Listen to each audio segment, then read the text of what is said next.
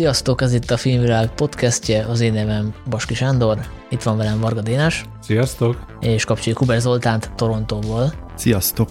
Egy évvel ezelőtt elkezdtünk egy nagy vállalkozást, amit szerintem a hallgatóink többsége ismer, és követte is ezt a sorozatot, de azért elmondanám annak, aki esetleg most csatlakozna be, hogy miről is szólt az egész. Ugye véget ért az évtized 2020 végével, és úgy gondoltuk, hogy készítünk mi is egy évtized összegző listát, ahogy a legtöbb blogon, podcasten, viszont úgy gondoltuk, hogy azért erre alaposan föl kéne készülni, mert ez egy komoly feladat. Úgyhogy indítottunk egy sorozatot, ahol végigvettük az évtized összes évét, és a legjobb filmeket újra átvettük, újra néztük, bepótoltuk a hiányosságainkat, és így tudtunk el most a nagy fináléig, amikor mindenki elmondja, hogy szerinte mi az évtized legjobb tíz filmje, tehát három tízes listával készültünk, illetve még lesz egy bónusz ötös lista a végén mindenkitől. Talán tényleg csak a, a száraz tények, hogy, hogy a mi évtizedünk az 2011. január 1-től 2020. december 31-ig tart, és aki követte az adást, az most lehet, hogy csodálkozik, hogy de hol van a, a 19-es és a 20-as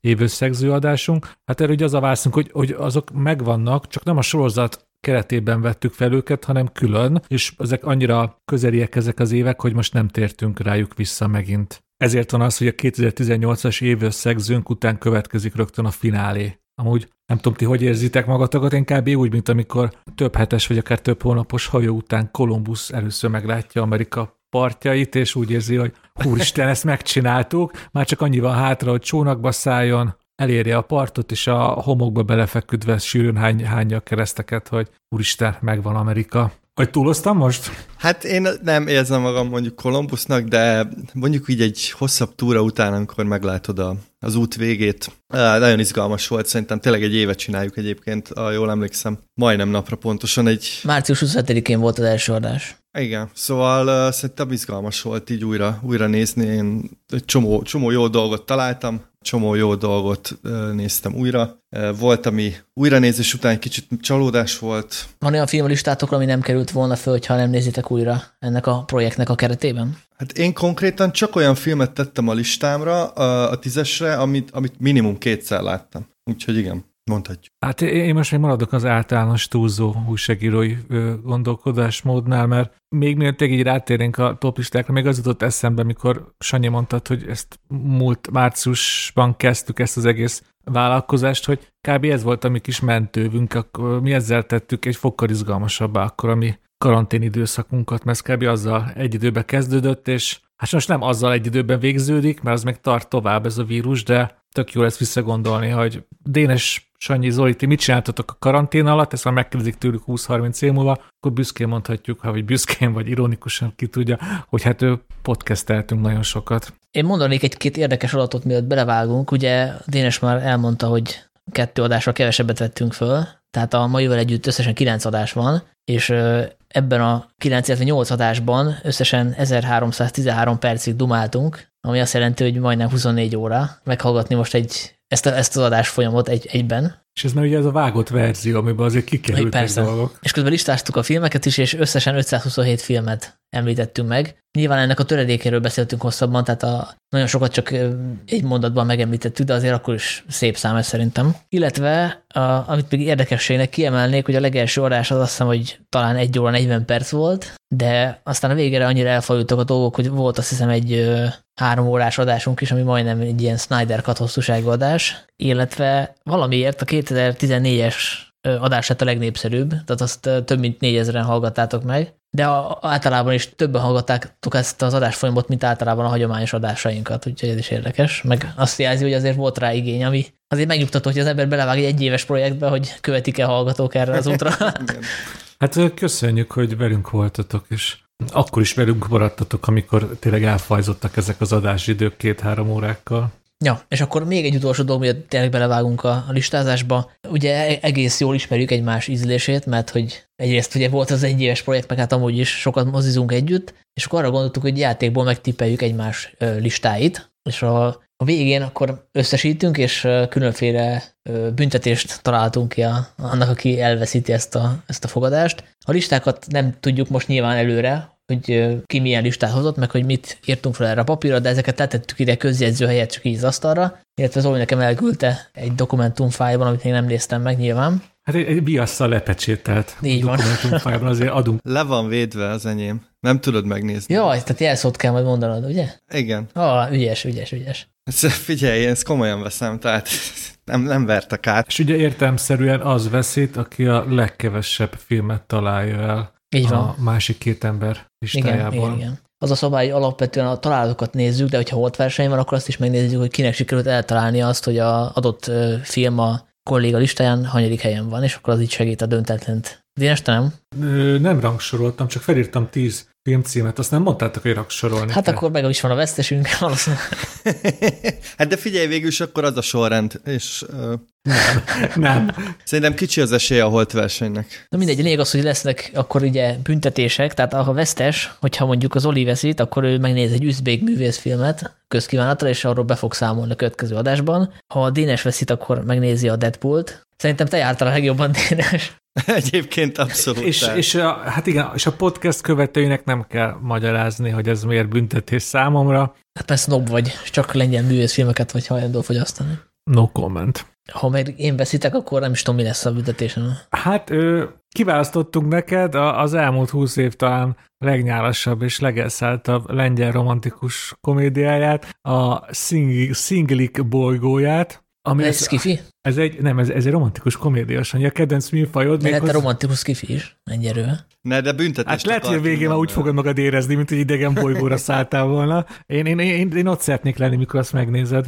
Jó, hát ezekről úgyis beszámolunk a következő, mármint a, a vesztes. Na, akkor belevágunk?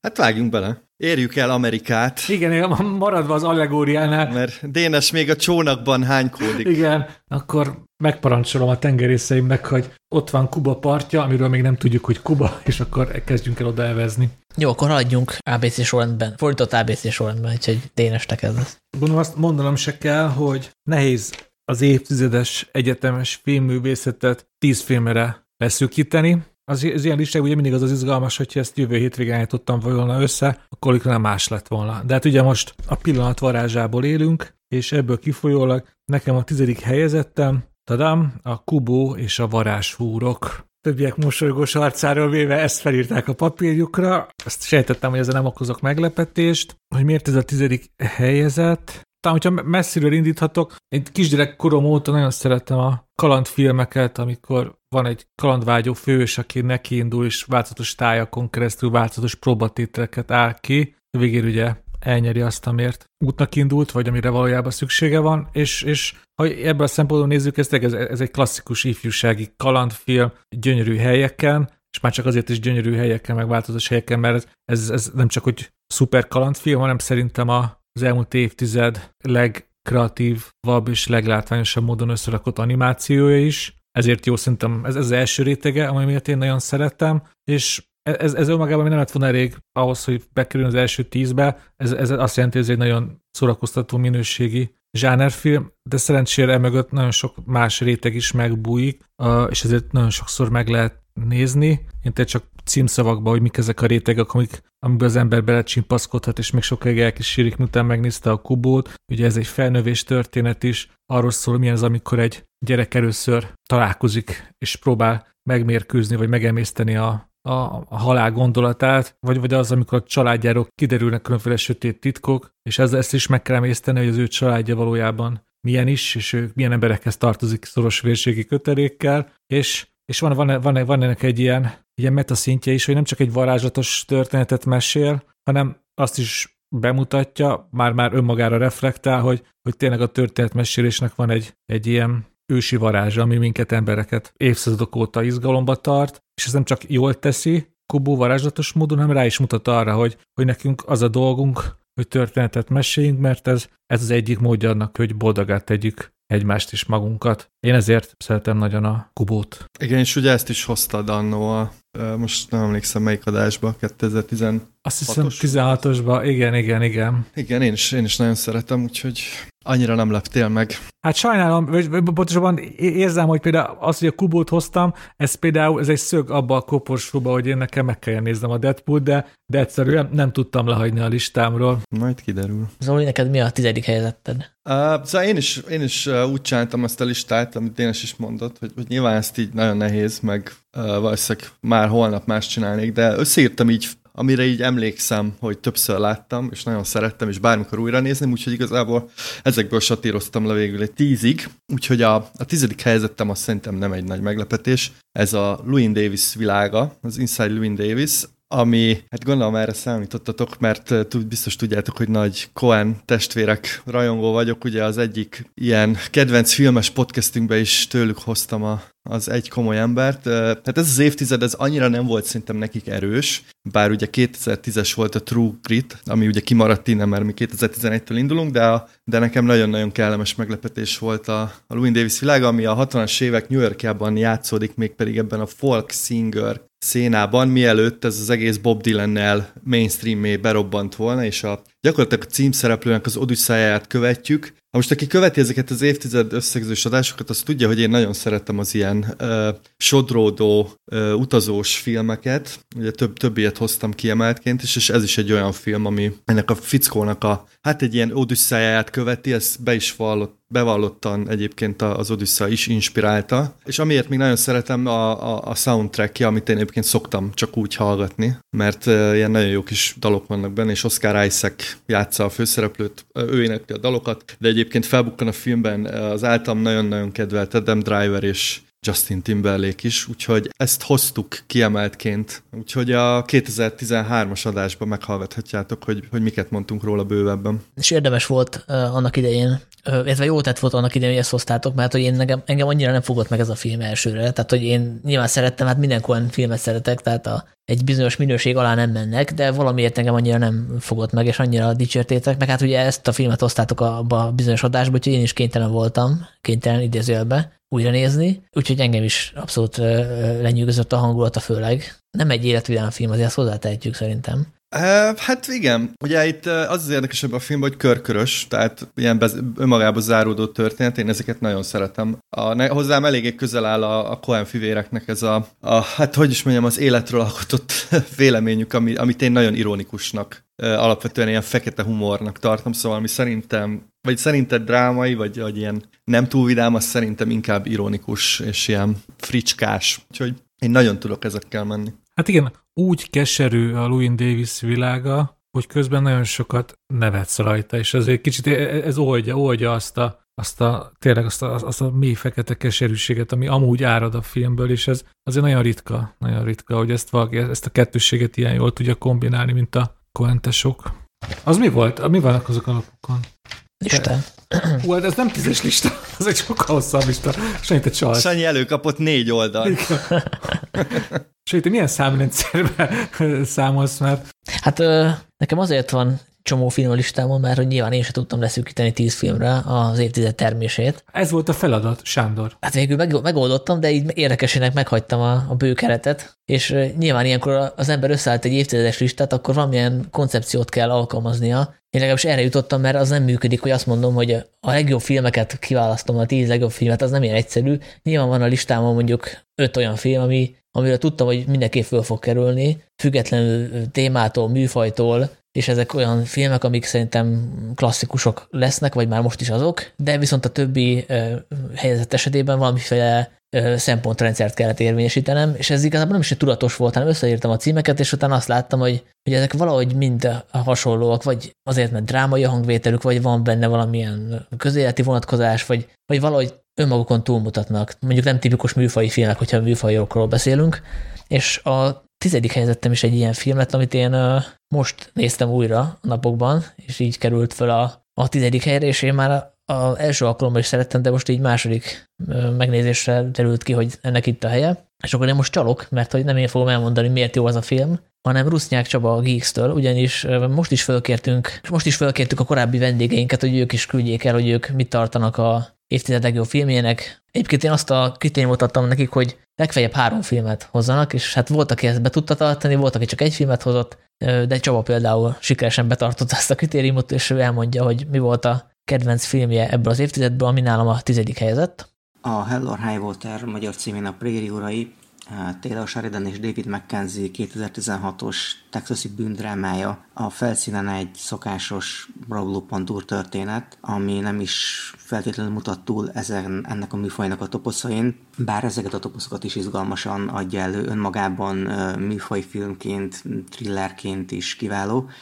Közben viszont határozottan megidéz valamit Larry McMurtry érzékenységéből, kifinomultságából és Szempekinpá vadságából és a régi klasszikus értékeket való elsiratásából, illetve megidézi a, a 70-es évek akciófilmjeit, amik még nem csupán magáról az akcióról és hadseregek lekaszálásáról szóltak, hanem egyfajta egzisztenciális ürességről és a, a rendszer, a hatalom elleni lázadásról, esetleg a maszkulinitás önpusztító természetéről. A, a Hell or High Water egyfajta gazdasági apokalipszisban játszódik a lerohadt texasi vidéken, ahol egy testvérpár próbálja erőszakkal visszaszerezni a pénzét, a házát a banktól, és egyszerre tud ezzel nagyon aktuális lenni, és nagyon kortalan, mert egyrészt Amerika eredendő romlottságáról beszél, arról, hogy a kisembert itt úgy is eltapossák, és arról, hogy ezt a csillagos sávos államnak a hazugságát, ezt népírtással és elnyomással építették. Ugyanakkor um, szól Amerika pislákoló nagyszerűségéről is, Amerika potenciájáról, arról, hogy a kisember csak azért sem hagyja magát, és kerüljön, amivel kerüljön, kiharcolja a jussát és így lesz ez egy, ez egy ilyen édeskeserű, melankolikus bűndráma. Hát ez a fantasztikus elemzés, nem, nem sok mindent tudok hozzátenni, tehát eléggé rendesen körbeírta Csaba, hogy miért, miért tök jó az a film is, és hát engem főleg az, az győzött meg benne, hogy, hogy tök jól reflektál arra, arra a helyzetre, ami Amerikánban mondjuk a, a délt jellemzi. Ugye ez egy texasi történet, arról szól, hogy van egy testvérpárt, egyik most szabadult ki a börtönből, ő többek között az apja meggyilkolásáért került be, de bankrablásokat is elkövetett, és a testvérek most segít idézőjelben bankot rabolni, mert hogy a családi birtokot a, a bank le akarja foglalni, és azt találják ki, hogy attól a banktól rabolják el a pénzt, ami, aminek vissza kéne fizetni ezt a pénzt, és közben föltűnik egy helyi serif, akit a Jeff Bridges alakít kiválóan, tehát ez egy műfaj sztorinak néz ki a felszínen, de közben egy, egyáltalán nem csak az, hanem ez az amerikai álomról, illetve vannak a csődjéről beszél, és ehhez használja fel ezt a műfai keretet. És akkor itt megemlíteném a forgatókönyvírót is, Taylor sheridan akinek egész erős volt az az évtizede, ugye ő a Sicario-nak az írója, és saját filmet is rendezett, az a Wind River volt, de, de talán ez szerintem a legerősebb munkája. Bár ezen vitatkozhatunk, hogy ez vagy a Sicario, de én nekem,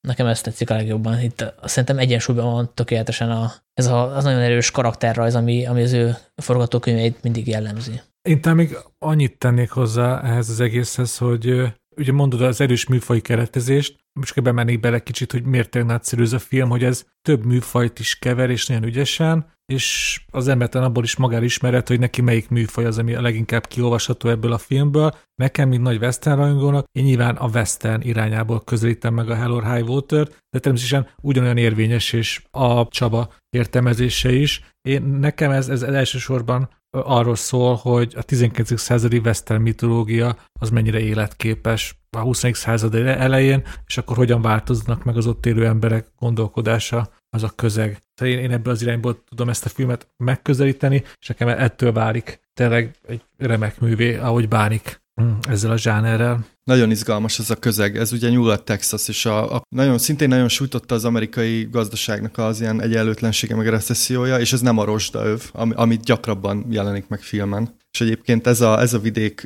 jelenik meg a Nem vénnek való vidékben is a, a Coen fivérek filmében. Úgyhogy ez tényleg, tényleg egy nagyon, nagyon izgalmas látlelet, mert hogy ugye Texas az, az tényleg az amerikai uh, ságnak egy ilyen nagyon fontos terepe, és, és hogy ott, ott, ott zajlik ez a, ez a sztori. Trumpról nem akarsz mondani valamit? Mert tudod, neked mindig, mindig Trump jut eszedbe az ilyen sztorik. Igen, igen. Amikor én írtam erről a kritikát, erről a filmről, akkor, akkor került hatalomra Trump, és valami olyasmi címet adtam neki, hogy a Trump korszak első filmje.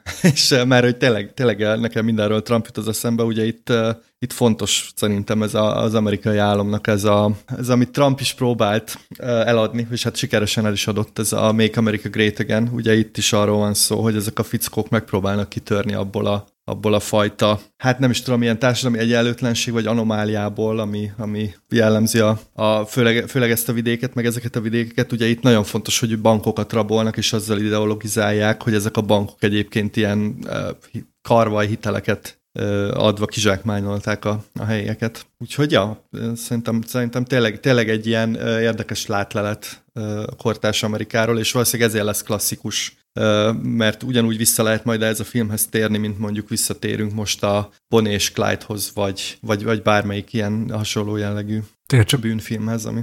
Három mondata Zöld reagálva, amit ő elmondott, az gyűnőbe le lehet illeszteni a Western mitológiába, hogy a 19. században ez egy, a fehér ember számára egy szűzföld, szűzföld volt, amit meghódíthat, elvette az indiánoktól, és akkor erre ad egy ironikus ilyen update hogy mi történik 100-150 évvel később, ami a 19. században a fehér ember volt, ki elveszi a földet, mert, azt hisz, mert úgy gondolja, hogy az ő természetes jussa, az most a 21. század elején a bankok. Igazából megcserélődnek a szerepek, és az a, a régebbi hódítókból lesznek a lakosok, akiket kisemmiz a bank, és így, így pörög tovább ennek a történelmnek ez a végtelen kereke, és így, így válnak a győztesekből legyőzöttek. Ezt nagyon szépen végigviszi a filmben ezt a gondolatsort az író és a rendező. Dénes, ha már nálad a szó, akkor ismertesd a kilencedik helyzetet. Elő is veszem az én kis papíromat, amire felírtam. A kilencedik helyzet nálam a Schuster Szabó Baka Kém, ugye ez egy John Le Carré feldolgozás, és hát ezzel se árultam zsákba macskát. Úgy igaz, nem én hoztam a 2011-es adásban én is, de abban az adásban én is nagyon dicsértem, ezt Anna Zuri hozta. A rajongásomat úgy lehet a legkönnyebben megmagyarázni, hogy én tényleg hosszú évek óta nagy rajongója vagyok Lökáré kémregényeinek, és csodálattal tölt el, hogy egy egész életművet arra tett fel, hogy kémekről írjon a hidegháborúban, aztán a hidegháború után, és, és valamiért a filmesek nagyon szeretik ezt a közeget, és újból és újból feldolgozzák, és talán az lehet Lökáré és a könyveiből készült jó adaptációknak a titka, hogy egyrészt Lökáré ismerte ezt a közeget, tudta, hogy miről szól valójában az a egész kémesdi, a kémjátsza, ismeri a belső dinamikát, ezt nagyon szépen és nagyon jól ábrázolja, szóval a Schuster Szabóbak a kém ebben nagyon jól beleláthatunk egy ilyen külső szemmel, akár ilyen szektának nézhető halálos játszmákat vívó közegbe, de szerintem ez önmagában még nem lenne elég. Nem Lökári arra jött rá, hogy az egész kémes közeg, ez egy gyönyörű terepasztal arra, hogy megmutassa, hogy, hogy valójában mi emberek a hétköznapokban is milyen játszmákat vívunk, mert igazából azok a témák, amikről ő beszél, ugye, nem tudom, árulás, csalás, féltékenység, a másik becsapása, ezek a való életben is benne vannak, csak mi nem játszuk ezt olyan nagy tétekkel, mint a kémek, és így a, egy kicsit így látványosabb a filmekben, és ezt, ez, ez, ez, ez, ez, ez nagyon szépen benne van ebben a filmben, hogy végigvezetve, hogy itt igazából mindenki vesztes, mert mindenki becsapja a másikat, és közben még izgulhatunk is, hogy ezek a kémek olyan túlérik-e ezt nem tudom, két órás játékidőt. És hogy miről szól, úgy gondolom, az is sokakat érdekelhet. Ez egy hidegháborús történet, és van egy valós alapja. Egy brit kettős kémnek a történetét dolgozta föl John le Carré, aki évtizedeken át jelentett a Szovjetuniónak, és ebből írt tényleg a, a 20. század szerintem egyik legnagyobb szépirodalmi remekművét, amit aztán egy Alfredson nevű norvég rendező dolgozott fel szerintem méltó módon, és nyúlt a, a brit színjátszás krémjéhez. Tehát csak pár név, Benedict Cumberbatch, Mark Strong, és hát ugye a Smiley nököt amúgy, hú, ki is játsz a Smiley nököt? Pont a főszereplő neve. Gary Oldman. Pontosan ugye Gary Oldman, utána aki a legtöbbet szerepel, és az egyik legjobb szerepet kapta ebbe a filmbe, szóval... Hát meg azért figyelj, még ott van Tom Hardy, Colin Firth, szóval tényleg a brit színjátszás krémje. És, és tényleg, tényleg hogy egymással játszanak, és ezzel együtt a nézővel is játszanak. Tényleg fantasztikus nézni, amit ezek az emberek ott művelnek. Egy értő, nagyon a paranoid gondolkodásmódot tökről visszaadó rendező, rendezéssel és látványvilággal. Nekem ez nem csak most ezen a héten kerülne be a legjobb tíz közé, ez szerintem jövő héten is, meg azután is. Szóval ezért szeretem a Schuster Szabó bakát. Én is nagyon szeretem, ugye én hoztam. Szerintem az egyik legjobban sikerült John le Carré adaptáció pedig van neki bőven, tehát majdnem minden regényéből készült már film, és igen, igen színvonalas filmek készülnek. Ugye ez a Carla trilógiának a része, és egyébként ez egy nagyon-nagyon bonyolult sztori, szóval nem tudom, aki először látja ezt a filmet, az akár el is veszhet benne, mert hogy nagyon sok szál van, és ugye itt arról van szó, hogy, hogy megpróbálják felgöngyölíteni, hogy ki az áruló, és különféle ilyen kémjátszmákba mennek bele, ami nem ilyen pisztolyos, üldözéses, hanem különböző információkat próbálnak kinyerni, megfejteni, sugalni, szóval nagyon, nagyon izgalmas, olyan, mint egy sakjátszma egyébként a könyv is, és a film szerintem ezt nagyon jól megragadja. Talán még annyit ténes, hogy budapesti szál is van benne, és ezért feltűnnek benne magyar színészek is, például Mucsi Zoltán egy pincérként, és azt hiszem, hogy talán Mark Strong, vagy, vagy Colin Firth magyarul beszél, mert hogy az egyik egyik kém az Eszterház nevű, hát ilyen Magyarországról emigrált valaki. Amiért én szeretem ezt a filmet, most túl azon, amiket elmondtál, hogy ez oké, okay, hogy ez egy kém történet, de, de szerintem ugye az a zseniális John le Carré regényeiben, és ebben a filmben is, hogy ez jóval túlmutat, akár ezen a közegen, akár az ilyen hidegháborús vagy, vagy kémes vonalon, és azért tartom én ezt egyébként abszolút szép irodalomnak, és nagyon-nagyon minőségi szép irodalomnak, mert hogy itt ezek ilyen nagyon, nagyon komoly lét elméleti kérdéseket feszegetnek. Szerintem így a, a, hát így a modern létezésnek egy ilyen fura, fura így az információhoz való viszonyunkról is szól, meg arról, hogy hogy működik a bürokrácia körülöttünk, hogy mi bele vagyunk ezekbe a bürokratikus szervezetekbe ágyazva, és nem nagyon tehetünk ellene semmit. Én azért nagyon szeretem, én ugye alapban vonzódom ez a történethez, mert dolgoztam ilyen nagy cégeknél, ahol, ahol iszonyat bürokrácia volt, és magamra ismerek ebben a, ebben a közegben. Szerintem egyébként ez egy nagyon tragikus történet, mert hogy igazából senki nem nyer, hanem tényleg itt egy ilyen, egy ilyen fura, fura szürke, ilyen hivatali mechanizmus dolgozik a háttérben, és és e- emiatt szerintem borzasztó izgalmas ez az egész. Úgyhogy mindenkinek ajánlom én is. Nálam nincs fönn a listán, ezt spoilerezem. Huh. Én nem vagyok akkora kémfilm fanatikus, vagy legalábbis így a hagyományos, vagy a nem hagyományos kémfilmeket kevésbé kedvelem és követem. Nekem egy picit álmosító az a sztori, annak ellenére, hogy elismerem, a, hogy ez egy minőségi megvalósítás és tök jó film. Nem ez a film teszem be, amikor listát állítok össze, tehát hogy ez valamiféleképpen drámaiatlan, még akkor is, hogyha tényleg nagyon drámai dolgok történnek benne, de szerintem erről beszéltem annak idején az adásban is. Igen, ne kezdjük újra a vitát.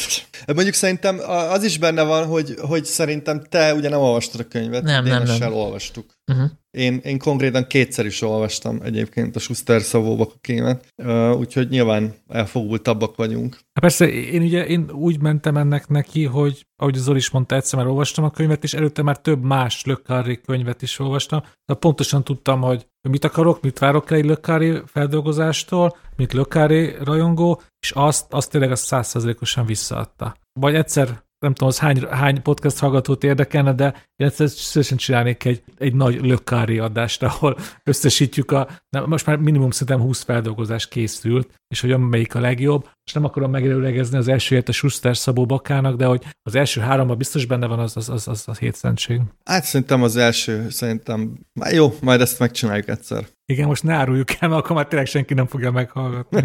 Igen. Az én kilencedik helyzetem az egy animáció, mert hogy ö, bennem is felmerült a Sanyi, amit elmondtál így a koncepcióról, hogy azért szerettem volna bizonyos, hát nem is műfajokat, de hogy, de hogy mindenképp szerettem volna egy animációt a, a tízes listára, mert hogy nagyon erős és nagyon jó animációk voltak, ahogy Dénes is ugye hozott egyet a kubót. Az én kilencedik helyzetem pedig a Song of the Sea, a tenger dala, ami Tom Moore rajzfilm, és azért hoztam, mert hogy ez egy trilógiának egyébként a, a középső darabja, és a, mind a három rajzfilm simán mind a három írajzfilm felfért volna ide, ugyanis a, a, a Kells Secret, a Kells titka, azt hiszem az a magyar címe, és a Wolf Walkers, ami ugye most jött ki még év, tavaly év végén.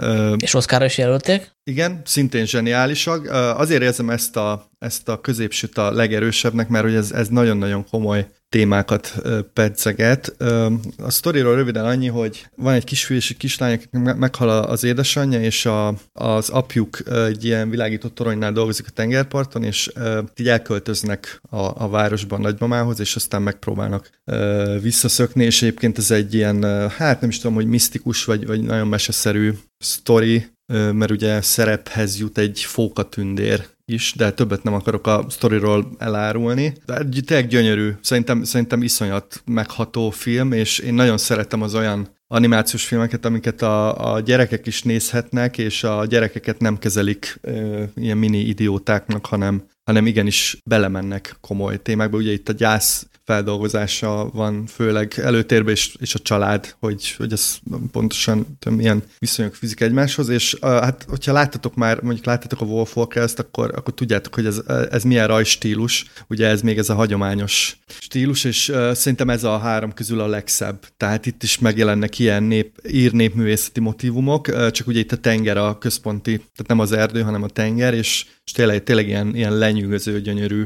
Úgyhogy nekem ez, ez nagyon nagy élmény volt akkor is, és újra is néztem, és ezt bármikor újra tudnám nézni, és szerintem ez volt a, a legerősebb animáció az évtizedből. Én nem láttam sajnos, de a Wolf Walkers azt, azt megnéztem pár napja, és az, az nagyon tetszett, úgyhogy az alapján valószínűleg ez is bejönne. Úgyhogy a Wolf Walkers-ről szerintem fogunk még beszélni egy oszkáros adásban. Biztos. Ha máshol nem. Akkor az én kilencedik helyzetem egy olyan film, amit szintén a podcast sorozat kedvéért néztem újra, és ha nem nézem újra, akkor szerintem nem kerül föl. Ez pedig a 2014-es Whiplash, ami ugye egy fiatal dobos srác története, aki bekerül egy nagyon elit New Yorki konzervatóriumba, ahol egy legendás tanár tanítja, akit J.K. Simmons játszik, és ő, egy nagyon jó, de nagyon kemény, sőt, hát bizonyos szempontból a tanárdiák határokat átlépő elég, elég erőszakos módszereket használó tanár, és az ő kettők párharcáról szólt a történet tulajdonképpen,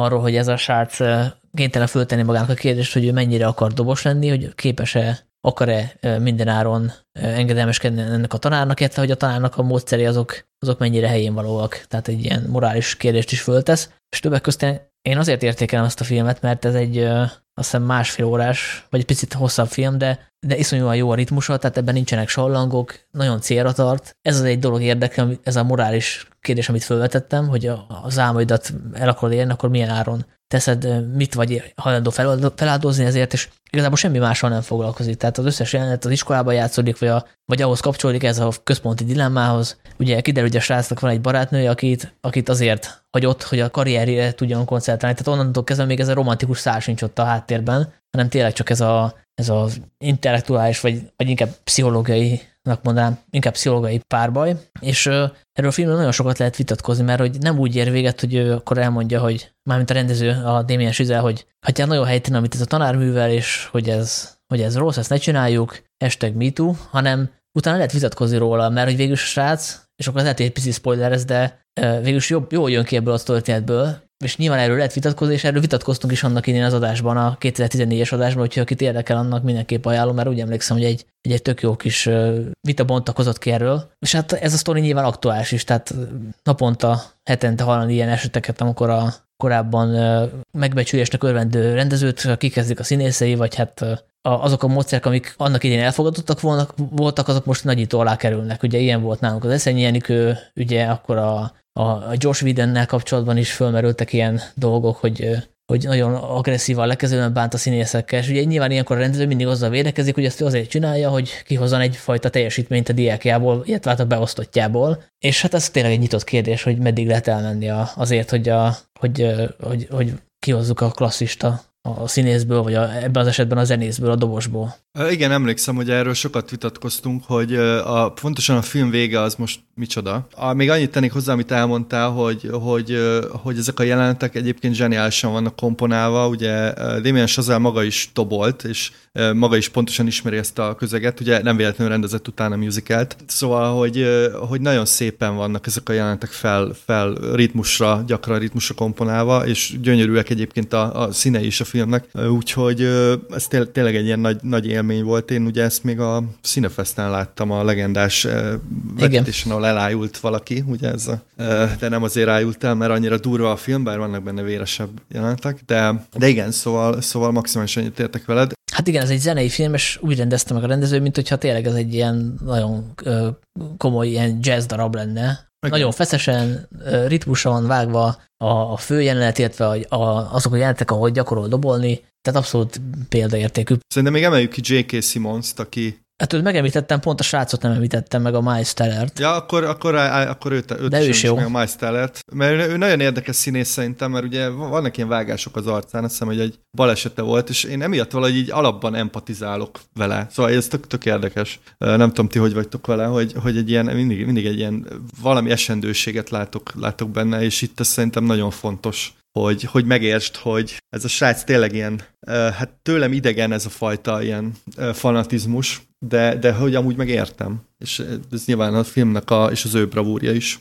Én még, én még tényleg azt hangsúlyoznám ki, hogy, hogy tényleg a Whiplashben nem csak az a jó, hogy utána tök sokáig lehet ilyen intellektuális vitákat folytatni róla, hanem hogy közben pedig egy ilyen, tényleg egy ilyen zsigeri élményt ad, mint egy dobszóló, ami így magához húz, hogy te is leizzadsz közben, felemel, meggyötör, Szóval tényleg kicsit átéled azt, amit a, a tanítvány is átél valamilyen szinten, miközben nézed ezt a filmet. Néha nagyon lelkes vagy, néha azt érzed, hogy tényleg már téged abuzál a, a, a J.K. Simmons.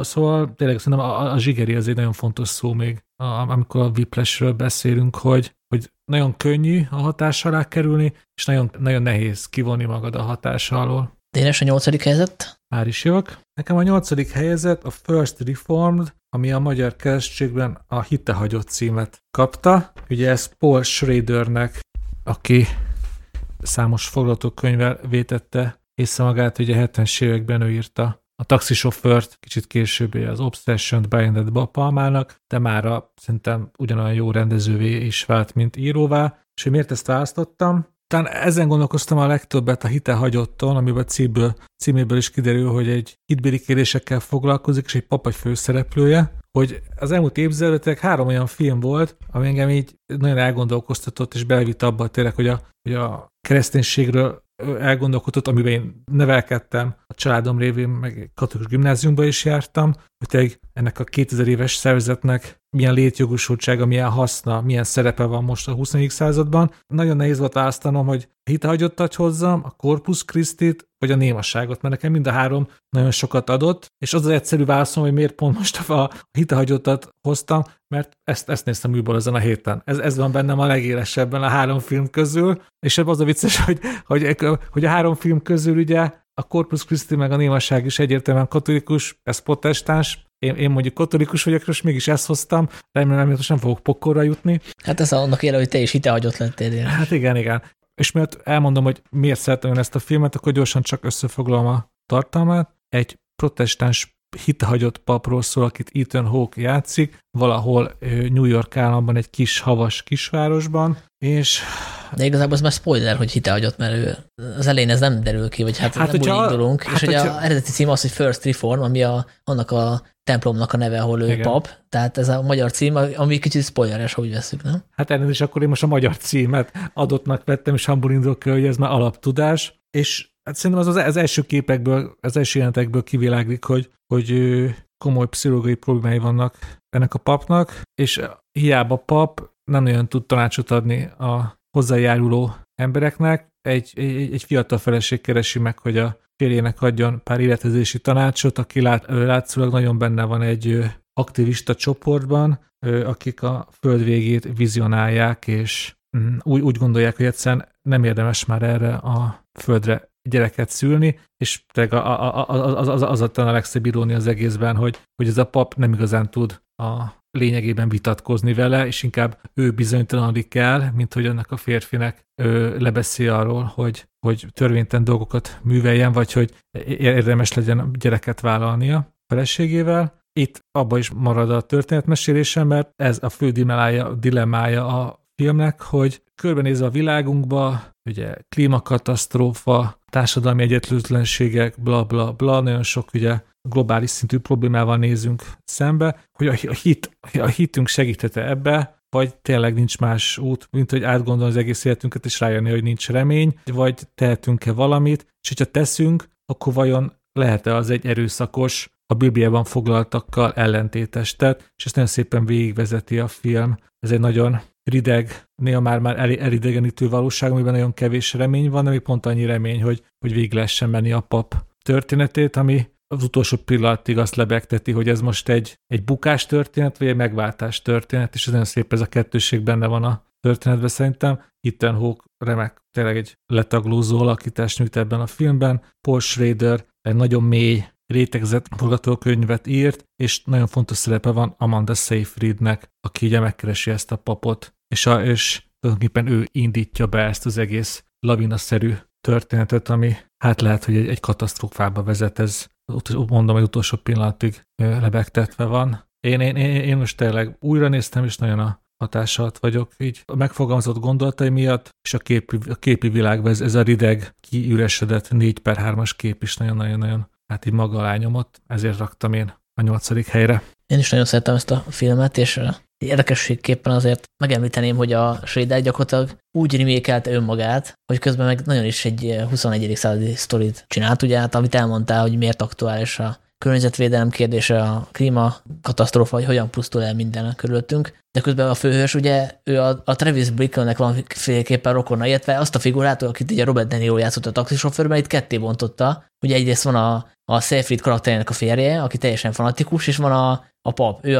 azért egy józanabb álláspontot képviseltető, nem egy pszichopata, nem egy közveszélyes figura alapból, e, miközben ugye a Denirónak a taxisofőri az volt, tehát ezt a, ezt a két figurát ketté mondja, de mind a kettő ott van, tehát ott van a picit ilyen ösztönösebb őrült, meg a, meg a papa, aki intellektuálisan jut el hasonló következtetésekre, hogy itt tényleg akkor a katasztrófa, hogy nagyon nem lehet mit csinálni. Hát azt hiszem Travis Bickle hívta magát a The God's Lonely Man, az Isten magányos embere. Ezt ugye ilyen nagyzási hobortból mondta, de ez, ez, ez bizonyos értelemben illik az Ethan Hawke által játszott papra is, ugye az a, az, az, az a tökéletes magány, ami, ami ott körbeveszi már a Charlie tragédiák mögött is, ami egyre inkább maga alá nyomja. De Paul Schrader nagyon ért ahhoz, hogy, hogy bemutassa, hogy a, hogy a magány az milyen pusztítólag tud hatni az emberre. Hát igen, csak ugye az az érdekes, hogy a, ez a pap valójában abszolút nem magányos, mert hogy a, van egy nő, aki az erősen hajt rá, és a, egyébként a főnöke is elég támogató. Szóval ez, szerintem az az izgalmas ebbe a filmbe, én, én is a múlt, én múlt héten néztem újra, és szerintem egyébként ez az egyik legalul értékeltebb film a, ebből az évtizedből, ezt valahogy itt mindenki elfelejti, pedig, pedig ez egy, ez egy baromi erős cucc. Szóval én azért tartom ezt egy nagyon-nagyon erős filmnek, mert én tök más dolgokat láttam benne, mint amit te Dénes, viszont amiket mondasz, azokkal is maximálisan egyet tudok érteni. Szerintem ami, ami ebben a filmben nagyon-nagyon fontos, az, az tényleg, hogy megpendíti a, a klíma katasztrófa kérdését, hogy mi van akkor, hogyha így elpusztul körülötted a világ, milyen reményt lehet találni. És én ugye nem vagyok, nem vagyok se református, se katolikus, se semmi, de, de azért nagyon, nagyon át tudom élni ezt a, ezt a fajta dilemmát, hogy, hogy tényleg mi, mi az, ami így hajt téged akkor, hogyha látszólag minden körülötted pusztul, meg, meg romlásba hajlik, és tényleg ez, a, ez az évtized, az, ez tényleg hemzseg a különféle problémáktól és paráktól, úgyhogy szerintem ez egy nagyon-nagyon fontos,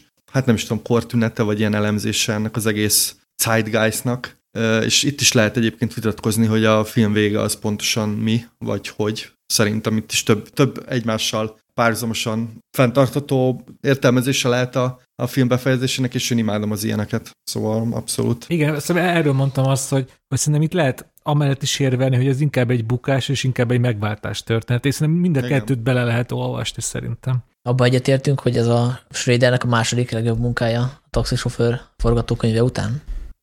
Én szerintem az első legjobb munkája. Szerintem jobb, mint a taxisofőr. A taxisofőr ugye az nehéz, mert nyilván ilyen kultikus film lett, meg agyon hivatkozott, meg, meg nyilván én nem éltem a 70-es években, nem, nem tudom, hogy milyen volt ott New Yorkban, biztos még nyomasztóbb, de, de számomra ez a film sokkal, sokkal inkább, hogy mondjam, ezek, ezek a nagyon súlyos kérdéseket hozzám nagyon közel tudja hozni. Én akkor úgy fogalmaznék, hogy jó, jobb film a taxisofőr, viszont a First Reform szerintem az egy, az egy mélyebb és intellektuálisabban kielégítőbb karaktertanulmány, mint a taxisofőr. Hogy mondjam, ha csak az írás nézem, akkor szerintem a First Reform egy jobb forgatókönyv, még csak úgy is, hogyha nem olvastam ezeket a könyveket, csak a filmeket láttam, amik készültek belőle. Ha filmet nézem, akkor taxisofőr. És szerintem csak visszatér a kiinduló pont, hogy miért ragadott meg engem ez a hármas, hogy a hitehagyott Corpus Christi némasság, szerintem erről tök fontos beszélni, hogy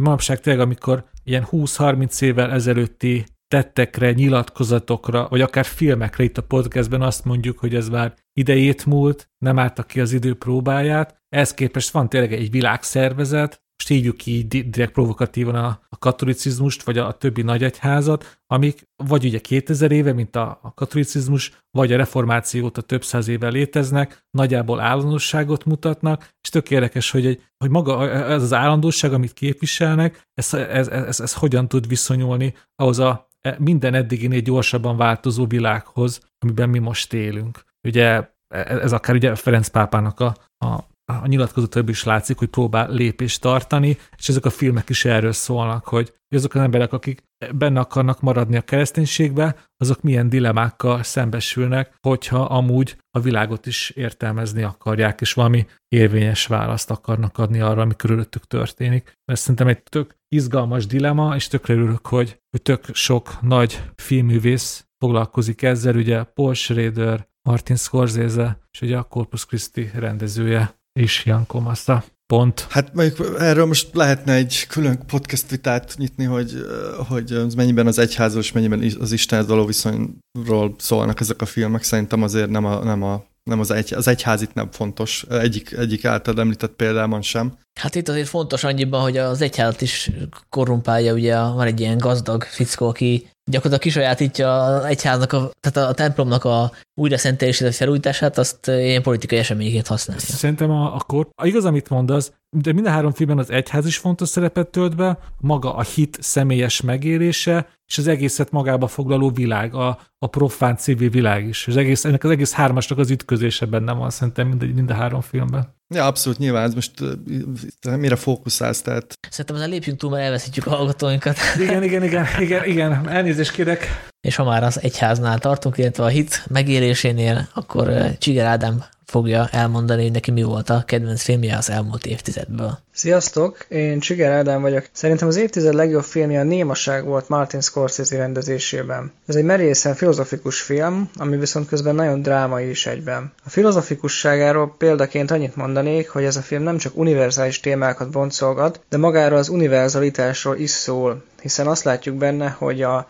17. századi jezsuita hittérítők a vallásukat nyilván egy univerzális igazságnak gondolják, de aztán Japánban falakba ütköznek a missziójuk során, és rájönnek, hogy nem feltétlenül működik minden mindenhol. Arra pedig, hogy ez a film mennyire drámai, arra a nyitányát tudnám példának hozni, amiben levél érkezik Portugáliába Liam Neeson hittérítő karakterétől, aki beszámol arról, hogy Japánban milyen brutálisan fogadják a keresztényeket, és ehhez ráadásul olyan hírek jönnek, hogy Liam Neeson karaktere azóta megtagadta a hitét. Ezt a kvázi renegát Jerry mestert megy megtalálni Japánba két padavanja, és ez egy nagyon rejtélyes és bajós bonyodalom, ami megrengeti a két fiatal pap hitét, és persze a néző világnézetéhez is kihívást intéz. És aztán Japánban persze még további csalódások sorozata várja a két főhőst. Ez tehát egy nagyon ambiciózus film, amit csak a legjobb élőrendező engedhetett meg magának, hiszen ez egy olyan amerikai film, aminek semmi köze Amerikához, és szórakoztatni sem próbálja a nézőt. Köszönöm, hogy meghallgattatok.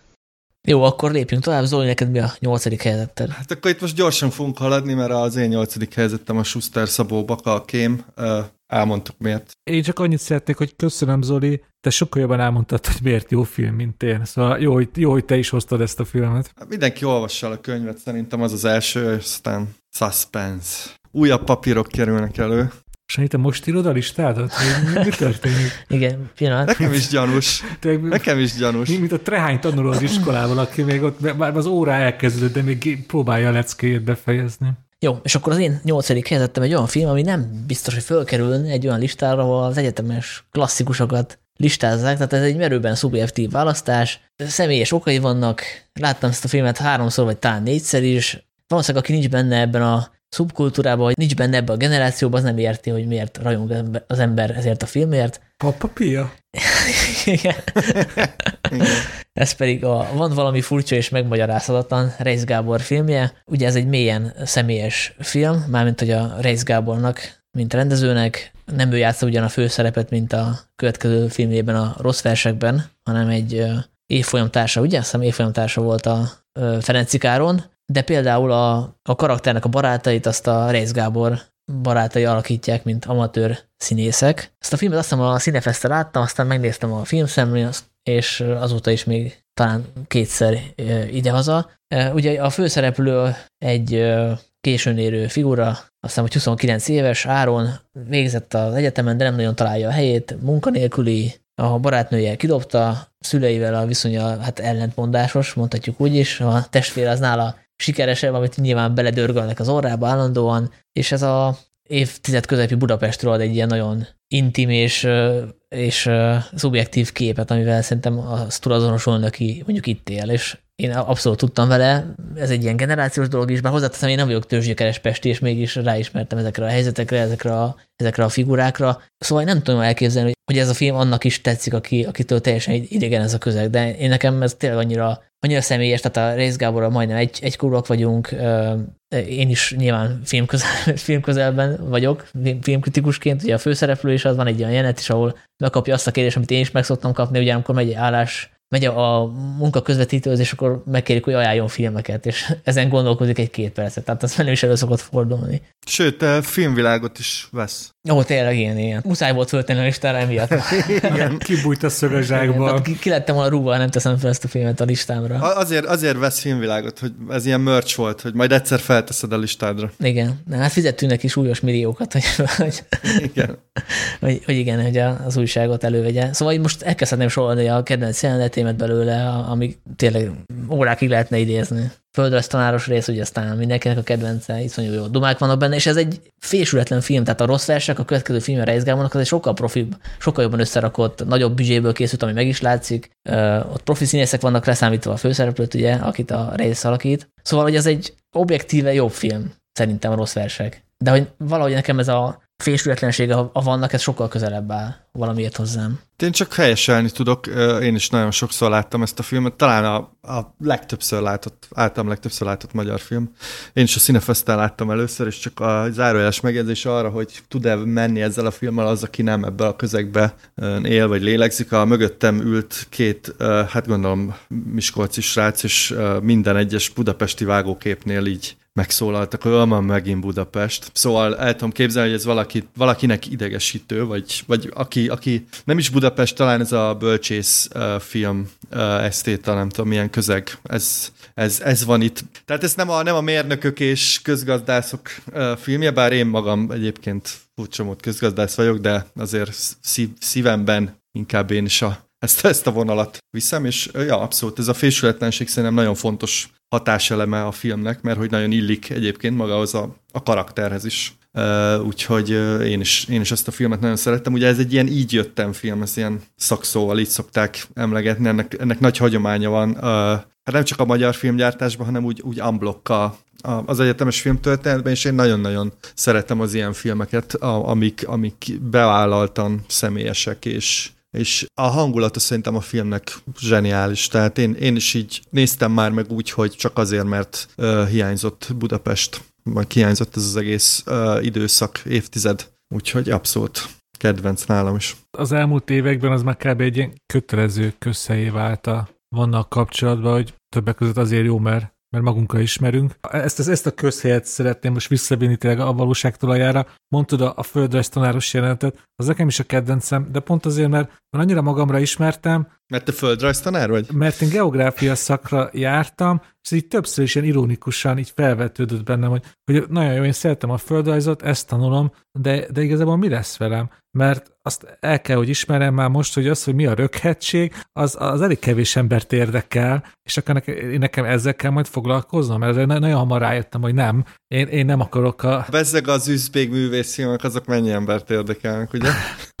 Hát jó, igen, mondhatjuk, hogy csöbörből vödörbe, de, de ja, ja, az a pultot támasztó röghegységes jelenet, arra nyugodtan mondhatjuk, hogy, hogy, hogy, hogy na, nagyon megéreztem azt a, a földrajzos énemet, hogy, és a, azt a dilemát, amit az egész magyar földrajz oktatás, egyetemi földrajz oktatás magában hordoz, hogy oké, okay, hogy van ilyen tanszik, oké, okay, hogy ezt tanuljuk, és ez oké, okay, hogy izgalmas, és tényleg hasz, egy elméleti szinten hasznos dolog, de ezzel mihez lehet, mit lehet ezzel kezdeni? És, szerintem az olyan ebben a filmben, hogy amit én mondtam, ilyen kis apróságot, szerintem legalábbis ez a generáció, szerintem mind-mind ilyen nagyon sok ilyen apróságot hogy ki tud húzni a filmből, és így meg tudja feleltetni a saját életével. E, ezért mondom azt, hogy hiába vált közhelyé, tényleg ez a film egyik nagy erőssége, hogy, hogy a Reis Gábor valamit nagyon-nagyon megérzett abból, hogy, hogy milyen pályakezdőnek lenni a 2010-es évek elején. És a személyes számhoz még annyit, hogy, hogy tehát az, hogy ráismerek én is nagyon sok szituációra, meg ismerősek a helyzetek, a hangulatok, a dialógusok, hogy közben meg nem jelenti azt, hogy nekem az a szereplő alapjában olyan szimpatikus lenne. Tehát az ő alkot az tőlem picit távol áll. Tehát ez a, ez a, bölcsészség, ez a bölcsészség, ez a túltolt bölcsészség, ez már tőlem túl messze van. Tehát ez az önfájdalom, ahogy, ahogy tényleg képtelen fölemelni saját magát. Tehát, hogy ez hogyha mondjuk ki kellene választani, hogy kivel megyek el sörözni egy filmkarakter közül magyar filmekből, akkor nem az Áront választanám mondjuk az első ötben. És, és ennek ellenére mégis, mégis érdekel a sorsa, meg mégis tudok rajta nevetni, meg, meg tudok vele azonosulni, tehát hogy nem feltétlenül kell, hogy konkrétan rólam, vagy egy olyan típusú emberről szóljon a film, mint amilyen én vagyok, és mégis, még, mégis csak rólam szól, annak ellenére nem rólam szól. Nagyon szépen mondtad. Köszönöm szépen. Nálam a hetedik helyezett The Guest. Ez egy akció thriller, ami, ami hát a B-filmek rajongói körében szerintem sztárt csinált rögtön Dan Stevensből, aki egy ilyen titokzatos katonát játszik, aki tényleg a semmiből tűnik fel egy középnyugati amerikai kisvárosban, tényleg egy este leforgása alatt elnyeri a bizalmát egy családnak, ahol azzal lép be, hogy ő az elhunyt fiúknak volt a katonatársa. Aztán a történetből talán elég ennyi is, mert ami innentől kezdve kezdődik, az tényleg egy a 80-as, 90-es évek általunk nagyon kedvelt B filmjeinek egy ilyen tökéletes kavalkádja, mixe, van benne Carpenter, van benne ilyen szuperkatonákkal ökörködő Canon által, által kedvelt akciófilmes vonulat, és mindez viszont egy, egy, egy bámulatos stílusérzékkel,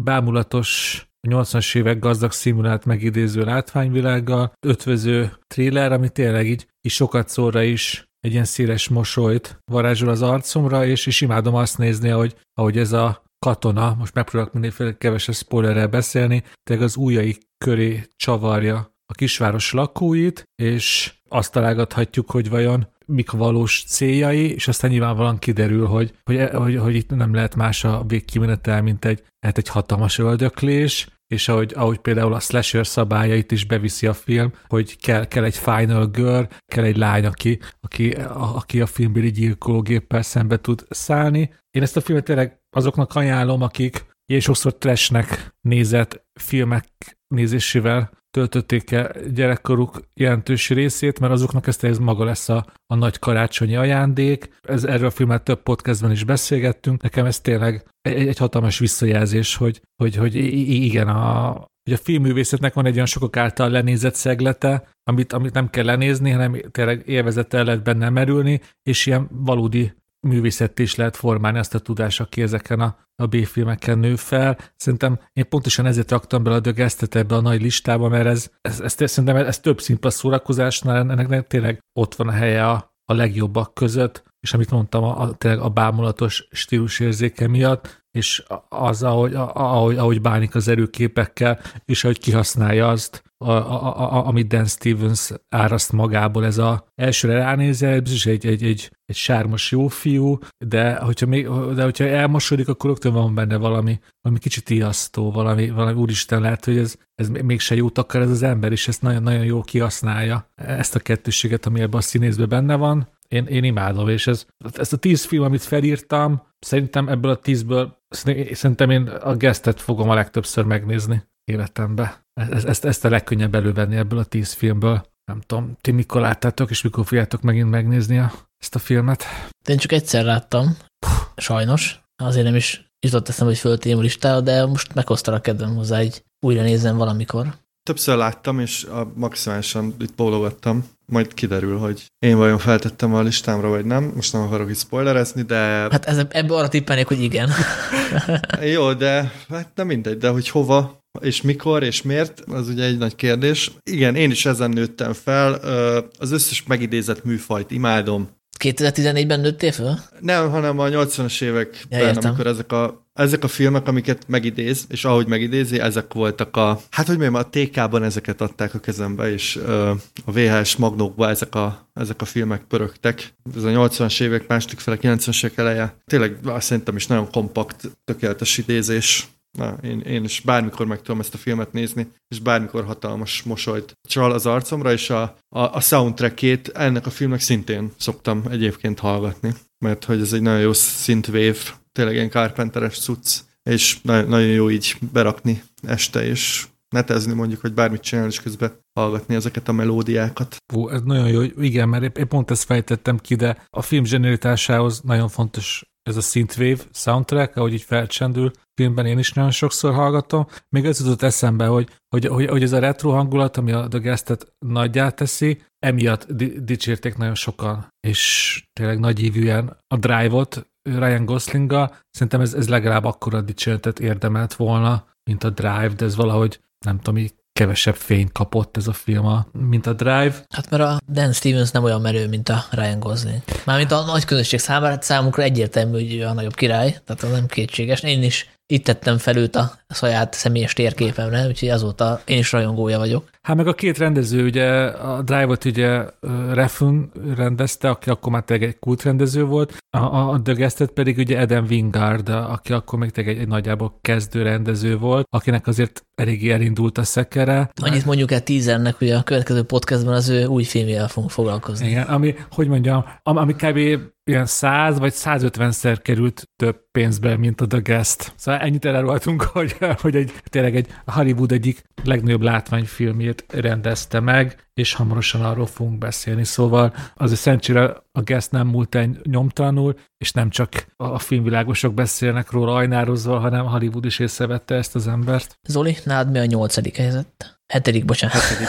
Hát uh, akkor ezek után lehet, hogy ki tudjátok találni, mert hogy uh, az én hetedik helyzet, nem? Az én hetedik helyzetem a szintén fontos filmzenéje, és az előbb említette Dénes, az a Drive, ami, szóval most amit elkezdtél mondani róla, uh, én nagyon szeretem Michael Mann filmjeit, a, meg ezt az egész korszakot, amit ez a, ez a film megidéz. Ryan Gosling szerintem hihetetlenül cool ebben a filmben, ugye ez egy sofőrről szól, aki hát ilyen bankrablással foglalkozik, vagy nem is tudom, tehát sofőr gyakorlatilag, és aztán egy szomszédjában élő család belső, hát ilyen problémáiba keveredik, és szerintem ez egyébként egy ilyen nagyon-nagyon szuper, szuperhős filmként is nézhető, amit egyébként nyilatkozott is a maga azt hiszem a rendező, mert hogy ez tél, tényleg azért el van tolva, szerintem egy picit a, a valóságtól, de pont annyira, hogy még ez egy ez egy teljesen komolyan vehető és izgalmas dráma, és amiért nagyon szeretem, az, az tényleg a soundtrack és a, a, a képi világ,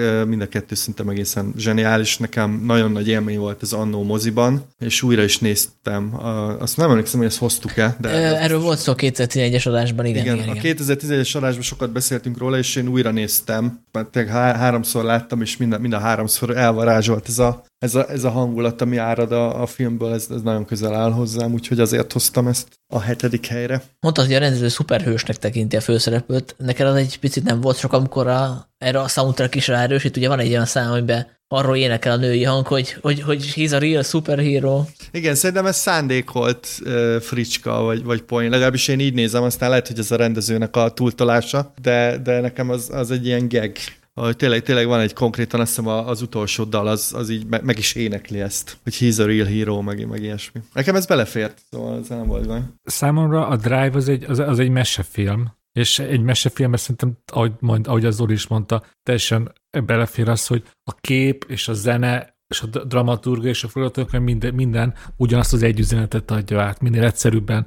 minél tisztábban. A, a, Drive az egy nagyon tiszta film, ezt nagyon szeretem benne. És én is ha már a Drive-ról beszélgettünk, és az előképekről, nekem tényleg minden időkig legjobb filmének tartom Michael Mann-től a, a Thief-et, az erőszak utcáit, és hogyha egy film abból merít, és méghozzá olyan, olyan stílus érzékenysége, hogy ezt refuntette a Drive-ban, az úgy tényleg csak egy, egy, egy remek mű lehet, szóval nekem a, a Drive például, hogyha beszéltünk ilyenről, lassan már tíz éves film, teljesen kiállta az idő próbáját, ugye ezt nagyjából egy éve néztük meg a podcast szempontjából, és tök jó volt, hogy annól ez egy hatalmas hype volt a Drive körül, Ugye guest kapcsán is mondtam, hogy a Drive sokkal nagyobb, sokkal nagyobb publicitást kapott, és e, e, ennek a nagy része szerintem meg is, volt, meg, meg is érdemelt volt, szóval nagyon szeretem a Drive-ot. És ha már említettük a Thief-et, akkor szerintem még említsük meg a, a gangsterek sofőrét is, a The Driver című Walter Hill filmet, mert ez a másik fontos inspirációs forrása, ami szintén egy nagyon szuper film. Ryan O'Neill játsza egy ilyen szintén egy sofőrt, és egyébként még Stan Steve McQueen nevét lehet idehozni szerintem, aki, hát Ryan Gosling szeretne a, az új Steve McQueen lenni, vagy a nem tudom, 2010-es évek Steve McQueen-je, és szerintem azért néha sikerül neki,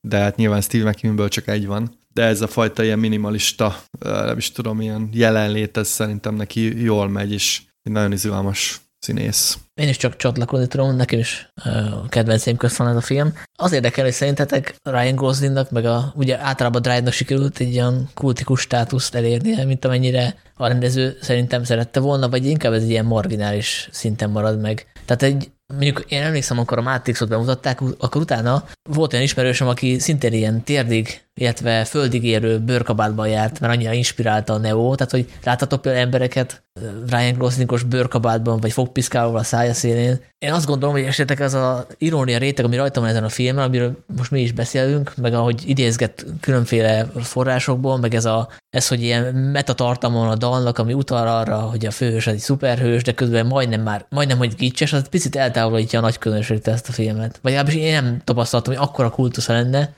mint mondjuk a, mint amit a, maga a műfaj indokolna. Hát nyilván nincs akkora kultusza, mint a Matrixnak, de ugye hozta egy olyan pol, példát, ami kb. egy új fejezetet nyitott az amerikai filmgyártásban a Matrix, és, és tényleg a, anno a hittantanáromtól kezdve a sarki fűszeresig mindenki a Matrixról beszélt akkor. E, ezzel nehéz harcba szállni. Nyilvánvalóan a, a Drive az egy szűkebb rétegnek a kedvenc filmje. Szerintem itt a fő kapcsolódási pont az Ryan Gosling, akinek Magyarországon is azért elég nagy rajongótábora van, és nyilvánvalóan az, amiről mi beszélünk, hogy Thief, Erőszak utcai Michael Mann, ez, ez a legtöbb ember szerintem nem tudja és nem is érdekli. Szerintem ettől még ez egy esélyveszhető film. Annélkül az ember tudná, hogy mit idéz meg, és ennek szerintem a fő oka az, hogy egyszerűen csak jól néz ki ez a film, izgalmas, és van benne egy Ryan Gosling, aki, ahogy mondtátok, hogy, hogy, hogy, hogy van benne e, e, ez a Steve McQueen idéző sárm, ami, ami szerintem egy nagyon sok ember számára lehet vonzó. Igen, meg egy jó romantikus szál is. Igen. Tehát egy nagyon egyszerű, két mondatban elmesélhető alapsztoria van. Azért azt tegyük hozzá, hogy a, most ugye nagyon sok filmben van ilyen fajta soundtrack, ez a synthwave, meg ez a retro szinti, de a Drive volt az egyik első, ami szerintem ilyen mainstreambe ezt behozta, szóval azért, azért egy ilyen esztétikai hullámot szerintem elindított. A másik kérdése Sanyi a válaszom, hogy igen, itt képzeld el, hogy ugye van a Halloween, amikor felöltöznek emberek mindenféle vicces ruhákba, és láttam már ezüst skorpiós bölcsök is arcot, sőt, láttam már többször ilyen autós bőrkesztyűt, vagy mi ez a, tudjátok ezt a igen. bőrkesztyűt? Igen, igen. Persze az nyilván nem a Drive, mert az sok más helyen is van, szóval ezek a biker filmekben, meg nem tudom de hogy, de hogy azért egy ilyen mini hulláma van talán. Nyilván nem mérhető össze egy matrix vagy egy ponyvaregényel, vagy egy ilyen hasonlóan nagy trendfordító filmmel, de szerintem azért, azért ennek a filmnek van lesz nyoma. Emlegetni fogjuk szerintem többet még. És az én hetedik helyzet filmem egy alig ismert rendező, alig ismert produkciója, ez a Wall Street farkasa. Dénes nagyon örül, Zoli is, úgyhogy hátrébb kerültem a tipjátékba, úgy érzem.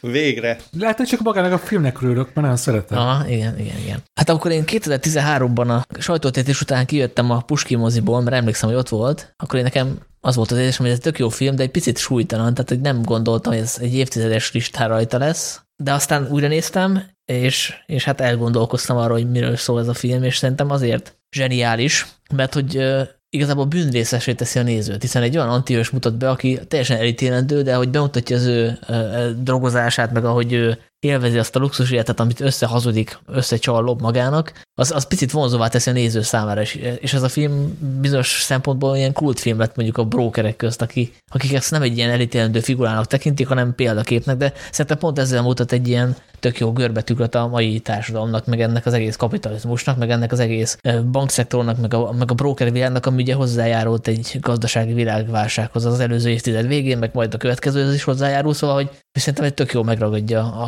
korszellemet, és hát iszonyatosan szórakoztató. Hát ugye a sztoriról nem tudom, hogy kell mondani bármit is, azért szerintem ezt mindenki ismeri, hogy van az a Jordan Belfort nevű figura, aki, aki egy valós, valós személy, szerepel is a filmben egy kamajó erejéig, az ő felemelkedését mutatja be, hogy ilyen pitjáner alkuszként, brokerként indul, és utána tényleg a legnagyobbak közé emelkedik föl, és elképesztő vanyonokat harácsol össze, és aztán utána, hát nem tudom, ez valószínűleg nem spoiler, de börtönbe kerül, eléri a megérdemelt végzet, és ugye DiCaprio a, a főszereplő, aki szerintem ezért a filmért kellett volna, hogy Oscar-t kapjon, és nem a visszatérőért, és Matthew McConaughey is zseniális egy rövid szerepben, illetve itt ismertük meg Margot Robét is. Szerintem az a kettőség nagyon érdekes, amit mondasz, mert a, a tényleg ebből a filmből ilyen ikonikus jelentek lettek, tehát ilyen mémként, uh, idézetként állandóan visszatérnek, és szerintem Scorsese pont, pont csőbe húzza a, a nézőt, mert aki, aki szerint ez így nagyon menő, meg, meg nagyon vagány, az, az pont, hogy része ennek a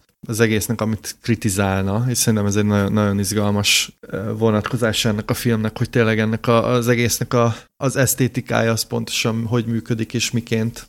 De egyébként maximálisan egyetértek veled, ez, ez egy ilyen tökéletes leképezése szerintem a, a, a korszellemnek szintén, és ezért fogjuk szerintem ezt a filmet is még sokat emlegetni. Azon túl is, hogy egyébként Scorsese-nek szerintem a, az egyik legjobb munkája, így unblock, azért ez, ez ilyen életműben ez szerintem nagy szó, és uh, igen, szóval ez, ezért kellett volna neki szerintem így a díj, díjas be söpörni, és nem a, az előző vagy az utó, későbbi filmjé miatt. És azért érezzük meg, hogy tényleg Scorsese a legjobb kortárs rendező, de vitatkozhatunk erről, de szerintem egyértelmű, és azért is, mert hogy képes egy évtizeden belül csinálni egy démaságot, ami egy ilyen meditatív, spirituális dráma, és egy olyan teljesen vad eszelős filmet, mint a Wall Street Farkas, ami tényleg olyan, mint hogyha egy ilyen pályakezdő 25 éves rendező csinálta volna. És képes egy írre, magyarul arra, hogy abban a műfajban, amiből leginkább ismerik őt az emberek a gangster történet, abban is tudjon újat mutatni. Olyan, olyan, olyan rendező zseniről beszélünk,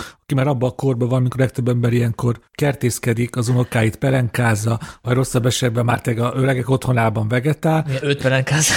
És, e, e, e, és ehhez képest Scorsese tényleg így, így nyomja a jobbnál jobb filmeket, nem tudom, 70 valahány, vagy hány éves a Scorsese. Ugye ezt, ezt 70x évesen csinálta, azt, azt abban biztos vagyok. És, és, és hogyha visszatérhetek ahhoz a gondolatodhoz, Sanyi, amit kérdeztél a Drive kapcsán, hogy oké, okay, de van ennek akkora hatása, mint a Matrixnak? Szerintem azok közül a filmek közül, amikről eddig beszéltünk, messze a Wall Street farkasa az, ami megközelíti tényleg azt a, a széles társadalomra gyakorolt hatást, amit annó a Matrix-ban benne volt. Ezt nem éri el a Wall Street farkasa, de tényleg megközelíti, csak, tényleg csak a, a mémekből kiindulva, amik az eredeti jelentésüktől megfosztva, de ott vannak mindenkinek a tudatában, ugye Matthew McConaughey, amikor ugye a mellét veri, azt mindenki ismeri, olyan emberek is ismerik és tudják, akik nem látták a filmet szerintem, vagy amikor DiCaprio ugye a pénzt így sodorja ki a kezéből egymás után, meg az egész történet. Szóval ez tök jól látni, hogy a Wall Street farkasa, az azon kevés elmúlt évtizedből való film, ami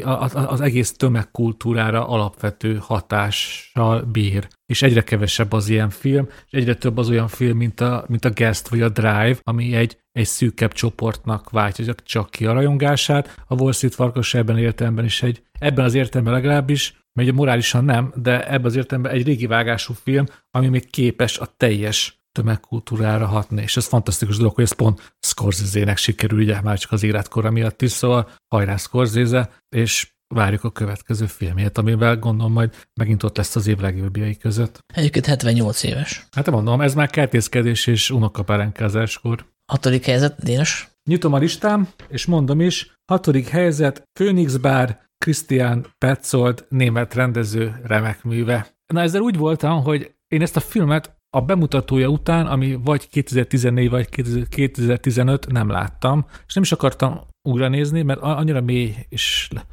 letaglózó hatással volt rám, hogy arra gondoltam, hogy ezután csak csalódás lehet, és most nagy nehezen erre az évtizedes összegző adásra készülve megnéztem pár napja, és, és nagyon megnyugodtam, hogy ez a film másodszorra is hat, úgyhogy már előre tudom a csavart. A csavart most nem árulom el, de magát az alapszituációt igen. 1945-ben járunk, egy sok-sok kötéssel letakart arcú nő tér vissza Németországba, aki méghozzá egy koncentrációs táborból, és ennek a zsidó nőnek a, az újrakezdéséről szól ez a Hitchcocki thriller, a barátnője ugye azt szeretné elérni, hogy minél hamarabb intézzék el azokat a dolgokat, amik még Németországhoz kötik őket, és költöznek át ugye Palesztinába, ahol az európai zsidóság túlélői ugye elköltöztek 45-46-47-ben. Ez a nő viszont a háború előtti, háború alatti férjét és szerelmét keresi, és ilyen mutat egyre több jel arra, konkrétan ez a férfi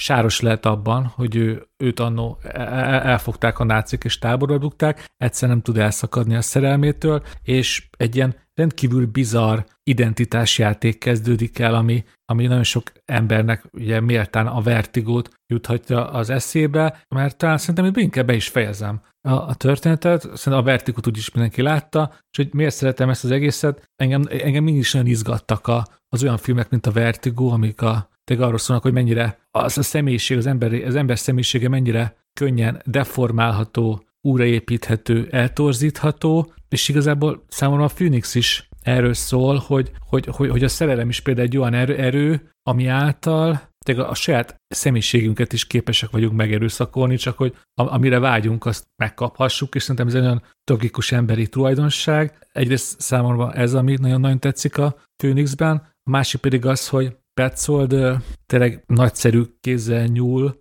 olyan klasszikus amerikai zsánerekhez, mint a Hitchcocki thriller és a melodráma, és ezeket mind-mind nagyon szépen átvezeti az ő, az, az, ő, az ő szerzői filmkészítésébe. Ezt a filmet nagyon gyönyörűséges érzés nézni, ahogy a Berlin romjai között így felfelvillan az éjszakába a Phoenix bárnak az a piros neon felirata, azt tényleg már önmagában ez megbizseregteti az ember, és és a főszereplő játéka is tényleg olyan, hogy Amerikában Oscar-t kapott volna, ugye Nina Hoss játsza ezt a új életet és új arcot kapó nőt, aki valójában a régi életét akarja visszakapni, amit már valójában nem kaphat meg. És a film utolsó jelenete az tényleg a, az elmúlt évtized egyik legerősebb filmbefejezése szerint így engem így másodszára is így, így teljesen darabokra tört. Ne, nekem ez kedvenc filmjeim egyike, a Phoenix bár. Nem tudom, ti... Évtizedben, vagy úgy általában? Ez úgy általában, és szerintem ezt úgy, úgy próbáltam, hogy ez, ez a második megnézés, ez engem nagyon-nagyon meg, megbizonyosított arról, hogy itt egy, egy korszakos remek műről van szó. Nyilván vannak ilyen, ilyen személyes érintettségem, mert ugye olyan műfajokat dolgoz fel, a Hitchcocki trillet és a Vertigót, ami nekem alapból is nagyon könnyű.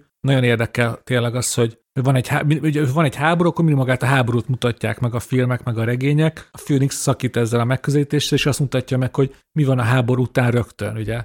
45-ben vége lett a második világháborúnak, de utána ugye nem, nem, nem lett hirtelen boldogság, az emberek romok között éltek és éheztek, és e, e, ezt, ezt a világot is már amennyire egy melodráma megengedi, megmutatja. Én is nagyon szeretem ezt a filmet, ugye erről is beszéltünk szerintem a, a podcastban, már ne, nem hozta egyikünk se, de ugye Petzold neve a, az rendszeresen erőkerül és én egyébként tavaly pont nyomtam egy ilyen Petzold maratont, mert elkezdtem visszafelé pótolni a filmjét, még nem értem el az első filmjéig, de, de hogy minden, minden filmét nagyon, nagyon szeretem, ugye a legújabbról is beszéltünk, a, a Sellősről. Melyik a kedvenced? Uh, hát nekem talán inkább a, a, a Barbara, az, az, az egy fokkal jobban tetszik, vagy a Transit. A Phoenix bár az tényleg azért szerintem a, talán az egyik leg, könnyebben hozzáférhető filmje, mert hogy, mert hogy a, a film noirt megidéz. Hát mindegyik filmje megidéz valami klasszikust, vagy valami korszakot, ugye a klasszikus példa a Jericho, ahol gyakorlatilag a, a postás mindig kétszer csengettek, csinálja meg a, a, a, a kortárs német verzióját. És minden, minden filmében van valami titokzatosság, ami úgy titokzatosság, hogy nehéz, nehéz meg, megfejteni, vagy, vagy nem is kell megfejteni feltétlenül. Meg elegancia, elegancia is van minden filmében. Igen, igen. Ja, én is nagy rajongó vagyok a, a Petzoldnak. Talán a Phoenix bár nálam is a, a kedvenc. A Jericho meg a, a, a Transit mellett. Zoli, te jössz, ugye most? Igen. Az én hatodik helyzetem az egy szintén uh, ismeretlen, nagyrészt ismeretlen rendező nem sokat emlegetett filmje, ez a Once Upon a Time in Hollywood, aminek nem tudom, hogy mi a magyar címe, volt egyszer egy Hollywood, gondolom. Quentin Tarantino leg, legutóbbi filmje, ami valószínűleg nem kerül fel a listára, hogyha nem nézem meg múlt héten harmadjára, és nagyon-nagyon szeretem ezt a filmet, mert ez tipikusan olyan film, amiben így bele lehet feledkezni, el lehet vele sodródni, és aki szerintem szereti ezt a korszakot, meg, meg úgy érdekli ez a korszak, annak, annak szerintem rengeteg ilyen apró, finom kis utalás van benne, úgyhogy nincs, nincs túl tolva. És nekem, nekem nagyon ö, szimpatikus az, hogy Tarantino gyakorlatilag egy gyerekkorát, meg egy ilyen általa nagyon ideálisnak tartott időszakot a mozin keresztül rekonstruál, és hát hogy kiavítja mondjuk így a, a, a hibáit. Ez szerintem a, ez egy ilyen nagyon zsigeri feladata a, a mozinak magának, meg úgy amblok a filmkészítésnek, és ugye Tarantino talán mostaná, most az egyetlen olyan rendező, aki ilyeneket még csinál és bevállal, és ugye az ő filmjei, most gondolhatunk róluk bármit is, meg, meg, meg ugye neki a személyisége eléggé, vagy így a rendezői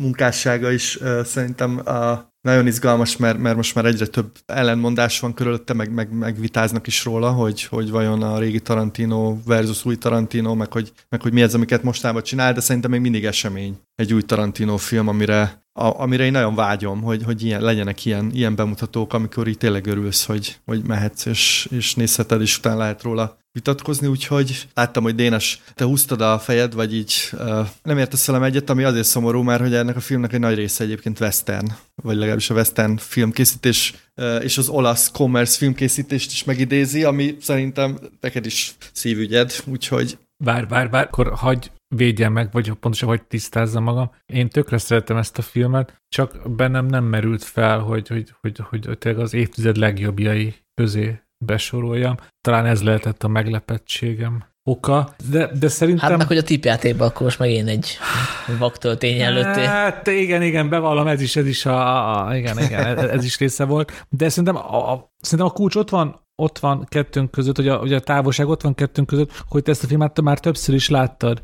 És szerintem e- erről annó, amikor egy, egy, egy beszélgetést szenteltünk ennek a filmnek, ott is szóba került, hogy ez tipikusan az a film, ami az így elsőre szerintem nem fedi fel magát teljesen, ennek jó így belemerülni az egész hangulatába, ebbe a lazasságába, és ezt többször is át kell élni, és akkor, akkor lehet szerintem valójában eldönteni, hogy az értékeit, és én itt még nem tartok, én még csak egyszer láttam ezt a filmet a moziban, és örömmel hallom, Zoli, hogy te akkor már többször láttad, így még jobban szereted, mert az azt jelenti számomra, hogy vissza kell térnem a volt egyszer egy Hollywoodhoz, és szerintem ez pár éven belül meg fog történni. Erről a filmről podcasteltük, aztán külön adás volt, ugye? Hát egy, egy, egy olyan érdekes adás történt erről, hogy nagyon sokat beszéltünk róla, az ja, adás igen, elszállt, igen. És, a, és ennek a, le, a szöveges leíratát lehet megtalálni igen, a filmvilág blogon. És úgy emlékszem, hogy meg ez is egyeztünk. Ez a legendás elveszett podcast. Az egyik, mert volt egy másik is, igen. igen. És úgy emlékszem, hogy megegyeztünk arról, hogy ez tök jó volt ez a film, de most nem, mostában nem nézzük meg újra, mert hogy hosszú is, eléggé, Na, Na most ehhez képest... Én, én, már ott tartok, hogy én már szépesen elővenném. Most például a... Hát én már a moziban megnéztem, tehát én, én moziban kétszer láttam. És ugye van egy... Igen, ez érdekes, amit mondasz. Azért nekem is benne van szerintem az, hogy, hogy most a karantén időszak alatt szerintem nagyon jó ilyen filmeket nézni. Most harmadjára néztem meg múlt héten, de másodjára már a karantén eleje valamikor, mert hogy eszembe jutott a, ennek a filmnek a hangulata, és úgy bele akartam újra merülni. És tényleg na, sok apróság van benne szerintem, ami, ami, ami később áll össze, ilyen finomságok, meg, meg tényleg ezek, a, ezek a, az ilyen játékok. Neked az utolsó felvonásban nem volt egy törés, mert sokan panaszkodnak arra nézők közül, hogy addig viszonylag komolyabb a hangulat, és utána viszonylag a régi, picit infantilisabbnak tűnő Tarantino. Ez érdekes, amit mondasz, mert elsőre zavart, amikor először láttam, most viszont uh, valószínűleg az is, mert tudom, hogy mi jön, tehát hogy nem okozott akkora meglepetést. Másrészt meg, hogyha megfigyeled a, a Leonardo DiCaprio-nak a karakterét, meg, meg Brad Pittnek a karakterét, akkor valahol igazából nem akkora törés, hogy, hogy így reagálnak, uh, mert hogy mind a kettő azért eléggé. Bennük van ez, ez és és most már így, így nem zavart. Mondjuk nem is nevettem már olyan nagyon rajta, mert vicces egyébként, de... Hagy kérdezek valamit, Zoli. Akkor ez Tarantino legjobb filmje elmúlt évtizedben? Ugye volt még a Django elszabadul és a Aljas 8-as. Akkor a háromból ez a legjobb? Nekem ez a, ez a legjobb a háromból. Szerintem a legjobb filmje egyébként a, hát talán a, a Kill.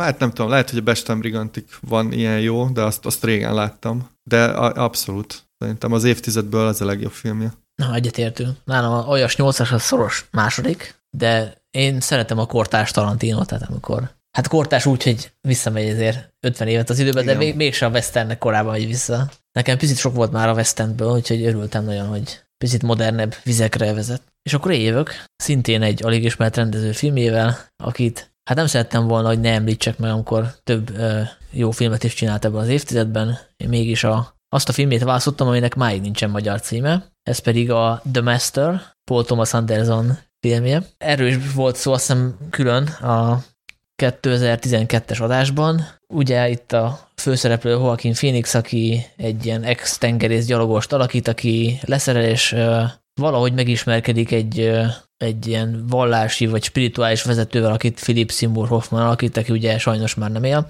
és csatlakozik az ő kvázi szektájához, és az ő kettő dinamikájáról szól a film, hogy a, ez a szektavezér megpróbálja megtörni ezt a figurát, aki tényleg egy igazi ösztönlény. És hát igazából nagyon sok mindenről szól az a film, de láttam, hogy négyszer, vagy háromszor, és még mindig nem tudom, hogy egészen pontosan, hogy hova akar kifutni, és nekem ez a, ez a rejté, ami izgat, hogy, hogy, hogy egy enigma ez a film, és közben szívesen újra nézem akár holnap is, mert hogy tényleg iszonyú erős képek vannak benne, és hát a két színész az zseniális. Ugye ez az a film, amit úgy emlegettek, hogy ez a szientológiáról szól, illetve a szientológiának az egyik alapítójáról, de ez csak ilyen reklámszöveg, vagy hát nem tudom, szerintem ez annál sokkal többről szól, és szívesen újra nézném, hogy próbáljam megfejteni, de szerintem ez egy, ez egy, ez egy mesternő, tehát hogy ez tíz év múlva is tetszeni fog, meg húsz év múlva is. Számomra ez tipikusan az a mestermű, amit elismerek, hogy az, de hogy így szeretni, nem tudom. Ugye kétszer láttam, most legutóbb kb. egy éve a sorozatunk miatt. Én el tudom képzelni, hogy hogyha még te hosszú aggastyánkort is megérek, de még akkor se, akkor se nézze meg soha többé ezt a filmet, hanem mindig úgy beszéljek erről, hogy igen, igen, az 20. század egyik korai mesterműve, de már elég régóta láttam, már homályosak az emlékeim. Láttad moziban is? Nem, én mind a kétszer otthon néztem meg. Kétszer láttam moziban, azért az is számít. Igen, szóval olyan képek vannak ebben a filmben, hogy ezt el tudom hinni, hogy lehet, hogy én is magasabbra tagsálnám.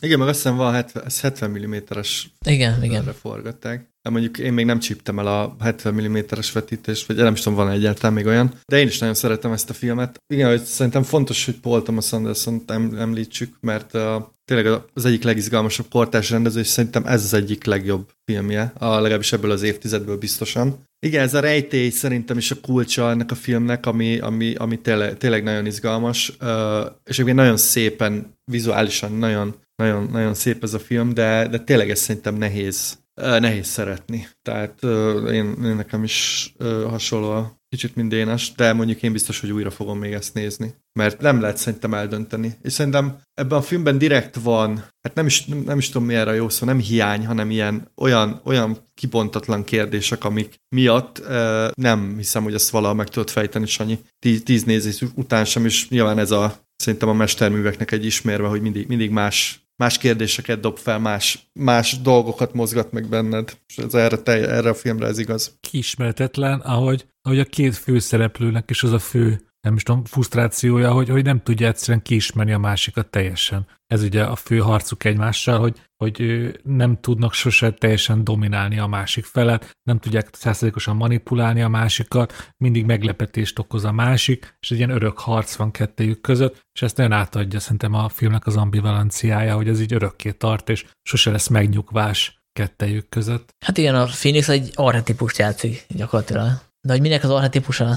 nyilván egy vitatárgya lehetne. Igen, ez a kérdés. Igen. Ja. Hát az örök elégedetlen, az örök vándor, aki nem tud megnyugodni, mindig van benne egy, egy, egy elégedetlenség, egy, egy vágy, valami újra, valami ismeretlenre. Igen, meg az a kérdés is fölmerül, hogy ez az ő képtelensége arra, hogy betagozódjon, az most egy pozitív vagy negatív dolog. Igen, mert egyszerre ijesztő az intenzitása, meg ahogy kitör, van benne valami állatias, közben meg ennek van egy ilyen vonzó. Igen, hogy nem tűri az autoritást. Igen, szóval ez, ez egy nehéz kérdés, és ugye ezért is fontos, hogy katona, vagy, vagy egy ex-katona, mert na mindegy, szóval igen, ebbe bele lehetne menni mélyebben. Na most kb. féltávnál vagyunk, úgyhogy itt az ideje, hogy meghallgassunk újra. Egy korábbi vendégünket, Huszár András következik. Sziasztok! Huszár András vagyok, a Vagfolt Podcast egyik műsorvezetője, és örülök, hogy nem kell mindenképpen csak egy kedvenc filmet választanom a 2010-es évekből, hanem tudok hármat is, mert hogy ebből a háromból nagyon nehéz lenne csak egyet kiemelni, viszont ezt a hármat elég könnyen le tudtam választani a többi kedvencemről. Úgyhogy az első film, amit mondok, az a Moonlight, a Holdfény, ami nekem az egyik legszebb és érzelmileg leginkább legnagyobb hatást gyakorló film volt a 2010-es évekből. Mind a karakter ábrázolás, mind a filmnyelv szempontjából szerintem egészen törékeny és, és, és gyönyörű filmről van szó, legalább fél tucat fantasztikus alakítással. A másik film az a Mad Max Fury Road. Hogyha nagyon pocsék kedvem van, akár így a hollywoodi blockbuster és stúdiófilm gyártással kapcsolatban vagyok nagyon cinikus, vagy, vagy csak úgy az élet éppen megvisel, akkor néha így eszembe jutatom, hogy létezik a negyedik Mad Max film, és ettől már is egy picit jobb kedvem lesz. Tényleg szerintem máig nem tudom elhinni, hogy ezt nem csak álmodtam ezt a filmet, hanem ténylegesen megvalósult. Úgy gondolom, hogy ez a a amerikai ö, látványfilmkészítés csúcsa, ö, ami nem jelenti azt, hogy ne lenne tematikailag is nagyon gazdag. És a harmadik film, amit szerintem kevesebben láttak, az egy 2017-es dokumentumfilm, The Work a címe, és az Egyesült Államok talán leghírhettebb börtönében, a Folsomban játszódik.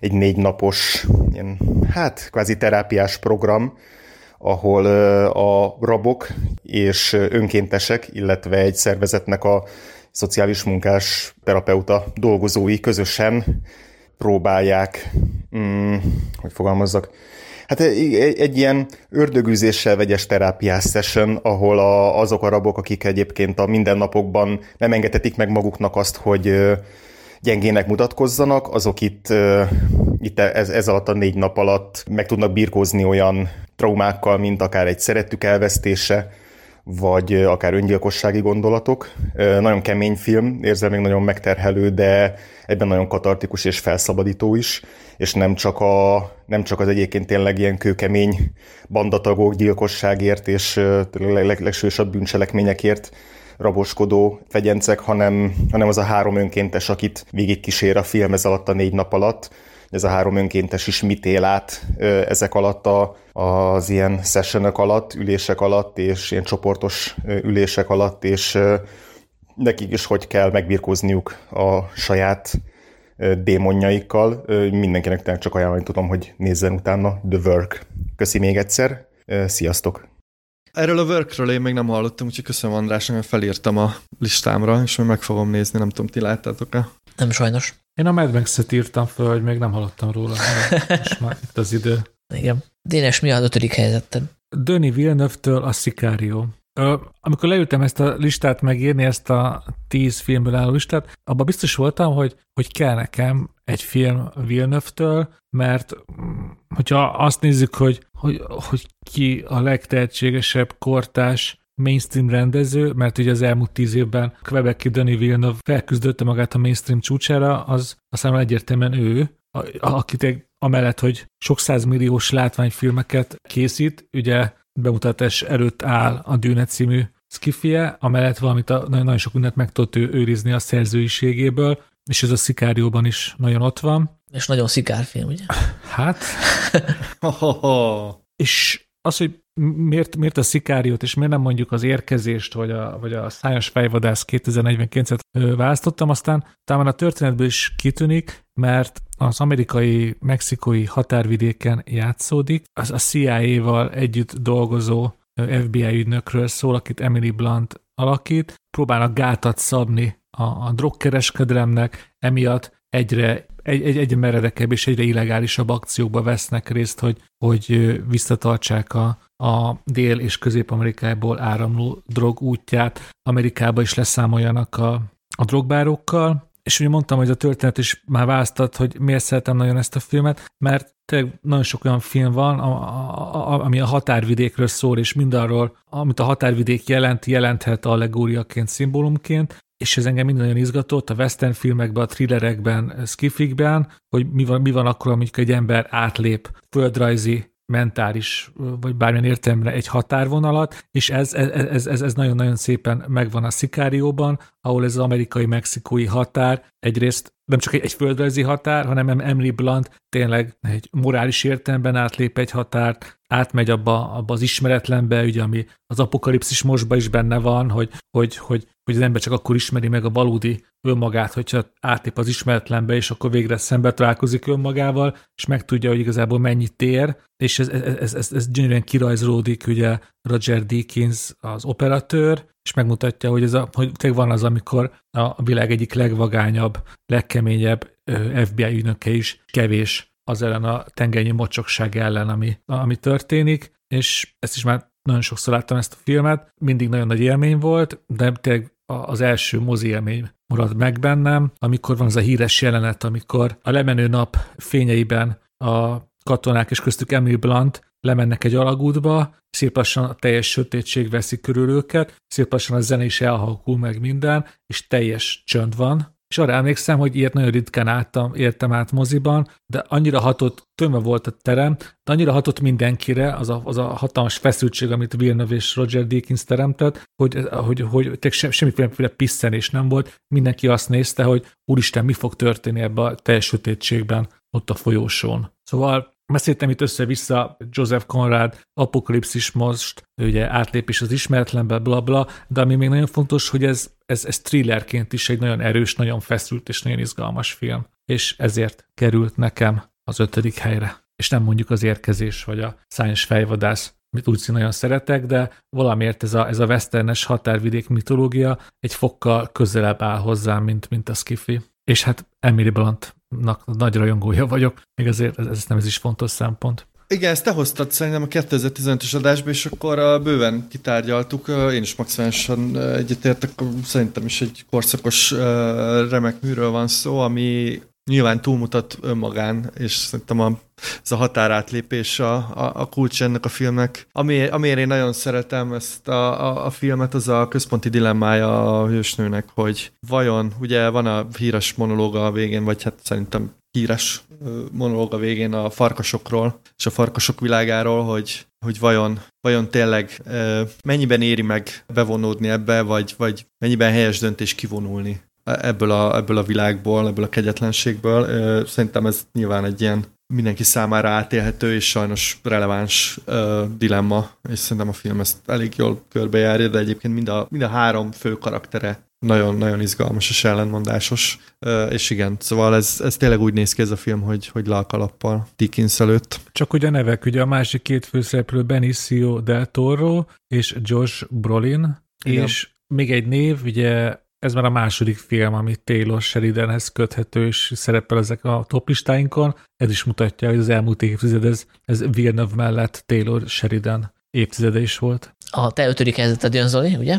Igen, az ötödik helyzetem az szinte egy olyan film, amiről nagyon sokat beszéltünk, nem is olyan régen, alaposan kielemeztük, és ez egy dél-koreai film, úgyhogy innen már szerintem tudjátok, hogy ez a Burning, aminek nem tudom mi a magyar címe. Van annak ki magyar címe? A gyújtogatók nem is tudom a tartalmára, mennyit lehet elmondani, hogy rögtön egy spoilerbe ne futnánk bele. Uh, amiért nagyon szeretem ezt a filmet, ezt uh, én háromszor láttam, ugye legutóbb az adás kedvéért, de szerencsére meg annó elcsíptem moziban is, és amellett, hogy, hogy vizuálisan is szerintem nagyon-nagyon izgalmas. Nagyon sok rétege van ennek a, a filmnek, és mind a háromszor mást, mást figyeltem meg, és más fogott meg ebben a, ebben a történetben. Ugye itt is van egy fiatal srác, aki hát ilyen író szeretne lenni, de, de valójában sodródik, vagy nem is nagyon csinál semmit, és nekem ez a, ez a vonal uh, is közel áll hozzám, ugye ez a, ez a Richard Linklater és van is ide kapcsolható. Van egy krimi szál, vagy egy ilyen rejtély szála, ami, ami szintén szerintem olyan, hogy direkt nincsen megmagyarázva, vagy, vagy lezárva, uh, és itt akkor a masterhez lehetne kapcsolni, mint, mint egy ilyen rejtélyt, ami, ami a filmben szerintem örökre ott marad, és mindig-mindig más van. Harmad részt itt is van erős korszellem, és itt is be lehet kapcsolni Trumpot, mert hogy a film konkrétan megidézi Trump egy beszédét egy ilyen TV bejátszásban, csak hogy mindenről az jusson az eszembe. És emeljük ki Steven Yant, aki egy amerikai, dél-koreai születésű, de Amerikában élő és nevelkedett színész, aki uh, szerintem zseniálisan játsza az egyik főszerepet, de azt hiszem, Sanyi, te erről szintén többet beszéltél, a, amikor vitatkoztunk erről a filmről, és az idegenségét emeltet ki, ami tényleg így van, és ő szerintem most fog így a csúcsra érni talán a, a, az idei Oscarral, de majd meglátjuk, mert hogy most van egy filmje, a Minari, ami, ami most nagyon nagyot megy. Ez a Burning, ez szerintem egy, egy tényleg egy maradandó ö, mestermű, amit, amit én így elő fogok sokat venni, és mindenképpen szerettem volna, hogy legyen ezen a listán egy, egyrészt nem amerikai, másrészt dél-koreai film, mert hogy nagyon sok izgalmas dolog jött onnan a,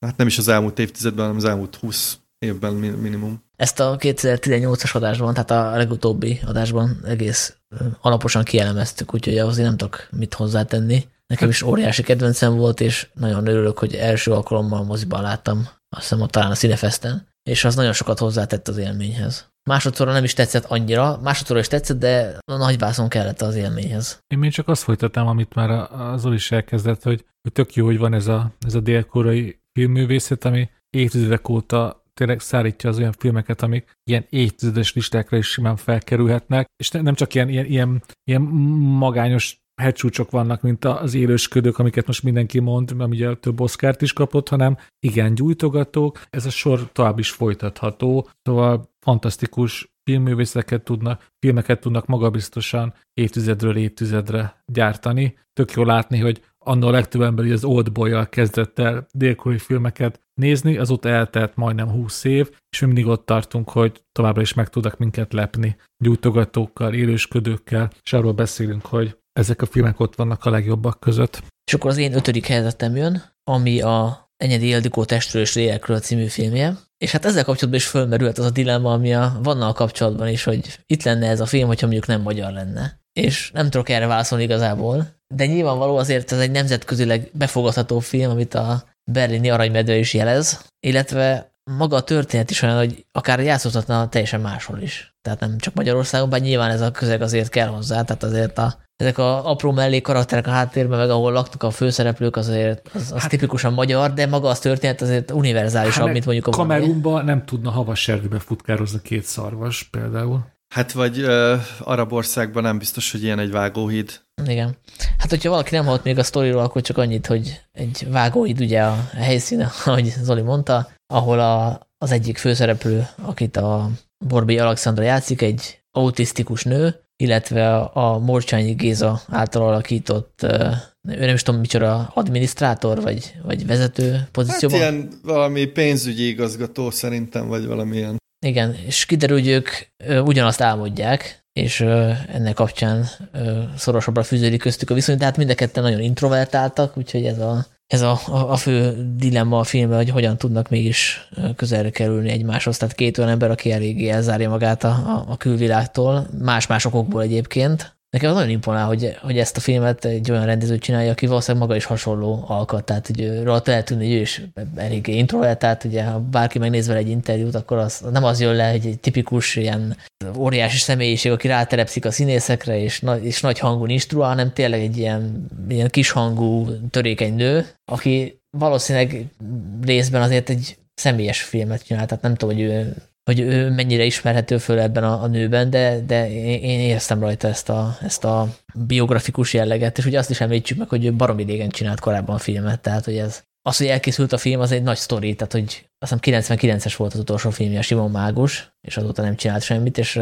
Hát de azért a terápiát csinált. Sorozatot, rövid filmeket csinált, film, mozifilmet. Beszélek, nyilván, persze, Igen. persze, és rögtön egy aranymedvedíjas filmmel visszatérni, az, az szerintem elképesztő. Hát meg ugye jelölték Oscar díjra is, azt említsük De persze, meg. persze, igen, igen, igen. igen. Ez szerintem fontos. Igen. És a Borbi Alexandrát emelném ki, akit én már láttam, nem jó színésznek is lenni a mellékhatások című sorozatban, mellékhatás című sorozatban, ami szintén ennyi dicsérő, itt meg ki tudta hozni belőle ezt, a, ezt az alakítást, és aztán nyilatkozta is róla annak idején mutató kapcsán, hogy ő egyébként teljesen más személyiség a Borbi Alexandra, tehát hogy abszolút egy ilyen nyitottabb, vidámabb, aki az arcával nagyon, nagyon játszik az arcával. Itt meg ugye az a lényeg, hogy egy aspergeres nő, aki, aki nem mutathat érzelmeket, illetve arról szól a film, hogy megtanul érzelmeket kifejezni, meg hogy értelmezni, dekódolni. Úgyhogy ebből a szempontból is szerintem kiváló az a film, hogyha valaki meg akar érteni, mi az az Asperger szindróma, akkor ebből a filmből tök jó tök jó kiderül. Én úgy emlékszem egyébként, hogy a, a Borbi Alexandert eredetileg a pszichológusnak a szerepére castingolta. Igen. Enyedi Ildikó, és így talált rá, úgyhogy ez is egy izgalmas. És hát nagy találmány a férfi is, akit a Morcsányi Géza alakítak, ugye nem színész, hanem a azt hiszem a magvetőnek volt akkor az igazgató, de már nem ő az, és nyilván bántó is lehetne az ő hanghordozása, meg hogy tényleg amatőr, de hát ez tökéletesen illik a szerephez. Tehát, hogyha most bekasztingolt van egy Stól András mondjuk ebben a szerepben a, az egyedi, hát egyedi az azért nagyon nem működött volna szerintem. Hát az egy másik film lett volna konkrétan. Szabó Kimmel Tamás is más lett volna. Ja, úgyhogy ezt a filmet kétszer láttam eddig, és mind a kétszer nagyon, nagyon szerettem. Az egyediségéről még talán annyit, hogy ez egy nagyon szép, nagyon megindító, nagyon romantikus film. De? De meg ami legélesebben, legélesebben él ebből a filmből, hogy van egy jelenet, amit én már többször láttam, de mai napig nem vagyok, képtelen vagyok végignézni, úgyhogy legalább egy kicsit ne nézzek oldalra, hogy ne, ne lássam az egészet. Nem spoilerezek, de ez is mutatja, hogy ez egy mennyire egyedi és bátor, romantikus film, hogy van benne egy Hát milyen szót mondjam, hogy legyen spoiler, de mi is kifejező. Hát egy, egy naturalista, nagyon naturalista rész, és most nem a vágóhidra gondolok, mert a, a, azt megint tudtam nézni, amikor szarvasmárakat darabolnak, a moziban volt, aki ott kiment, én azt simán végignéztem, ahol akkor nekem volt az, hogy azt a ilyet egy meg romantikus, mert biztos nem mutatnának, az az később következett. Szóval leborulok Enyedi Ildikó nagyság előtt. Azt hittem azt volt felhozni, hogy vannak azért dramaturgiai megoldások, amik nem annyira indokoltak, amik ugye abból fakadnak, hogy, hogy valahogy a két szereplő titkát, hogy ők ugyanazt álmodják, azt valahogy el kell érni, hogy kiderüljön a nyilvánosság számára, és ez azért kell egy ilyen erőltetett uh, megoldás, hogy ugye érkezik valami pszichológus, aki valamiért végigkérdezi, nem is emlékszem, hogy már végigkérdezi a üzem dolgozóit, és igen, így, így derül ki. Most nyilván ezt nem tudták máshogy megoldani, ezt valahogy organikusabban kellett volna, de fogalmam sincs, hogy hogy lehetett volna ezt jobban megoldani. Nekem semmi nem zavart ebben a filmben, hanem csak, hogy néha olyan kemény volt, hogy inkább nem néztem oda. De attól még ezt nem egy hibának tartom, hanem inkább egy bevállalós, bátor lépésnek egy Edikótól. Uh, nekem érdekes ez a film, mert, mert nekem elsőre annyira nem tetszett. Pontosan az általad említett, nem csak, a, nem csak ezek a dramaturgiai, hát ilyen ortopédiák, de nekem a, a valahogy a tempójával volt problémám, hogy nem, nem mindig tudtam vele menni, vagy valahogy úgy le, ledobált, vagy nem is tudom. Uh, aztán megnéztem még egyszer, és akkor, akkor így beütött, és azóta nagyon szeretem. Uh, Ja, abszolút, abszolút. Ez egyik legjobb magyar film szerintem az évtizedből. És akkor mielőtt tovább mennék, egy, egy újabb bejátszás következik. Pozsonyi Janka fogja elmondani, hogy mik voltak a kedvenc filmjei. Hát ő ugye nem tudtam korlátozni a kedvenc filmek számát háromra, ezért egy komplett tízes listát hozott nektek. Sziasztok! Köszönöm szépen a lehetőséget, hogy megint beszállhatok az évtized összegző adásba. Amiket most fogok mondani, azok olyan filmek, amiket amikor a moziban láttam, akkor nagyon nagy hatása voltak rám. Például ilyen a Tony Erdman, természetesen. Aztán rajta van nekem a Master, a Paul Thomas Andersonnak a filmje. És hát itt van három cím, ami, ami így egymás alatt látva elég brutális, nem tudom, mit árulnak el rólam de ilyen például a Tribe is, az az ukrán film, amiben kizárólag jelbeszéddel kommunikálnak, és nincsen felirat, és elképesztően brutális, és, és ö, teljesen lehoz az életről. Én majdnem elájultam rajta, de tényleg így ö, kivert a víz, meg 200 vert a szívem, és hát ö, még mindig úgy emlékszem vissza rám, mint az egyik legdurvább mozi élmény, ami valaha részem volt. Na hát, és akkor két másik nagyon súlyos cím a, a Shame, a Steve McQueennek a filmje, illetve a Doctus a Lantimosnak a, a filmje, ami szintén nagyon izgis és hát brutális. Nagyon szerettem a Colny By Name-et, ugye a Luca Guadagninonak a filmjét, akit most Army Hammert nem ennek a kapcsán hozzák fel most, mostanában, de ettől függetlenül ez még mindig egy nagyon szép film szerintem. Nagyon szerettem az Anomalízát, ugye a Charlie Kaufmannak a bábokkal felvett filmét, nagyon tetszik, hogy, a, hogy az animáció ilyen kreatívan és ennyire emberi módon van használva. Nagyon szerettem a Tangerine-t, ugye a Sean Bakernek az iPhone-nal felvett filmjét, a transznemű prostikról, iszonyú szórakoztató.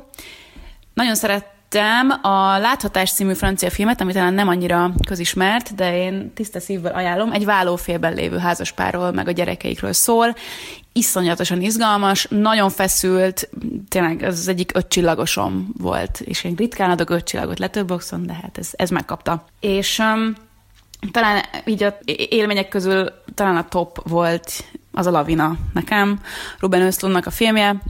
Szerintem ezt elég sokan láttátok. Nagyon-nagyon tetszik ez a probléma, amit felvett az apa, aki ott hagyja a, a, a családját, amikor azt hiszi, hogy közeledik felük egy lavina, és akkor természetesen elindít egy lavinát a családban, és nagyon vicces is, meg, meg nagyon-nagyon érdekes, amiről beszél.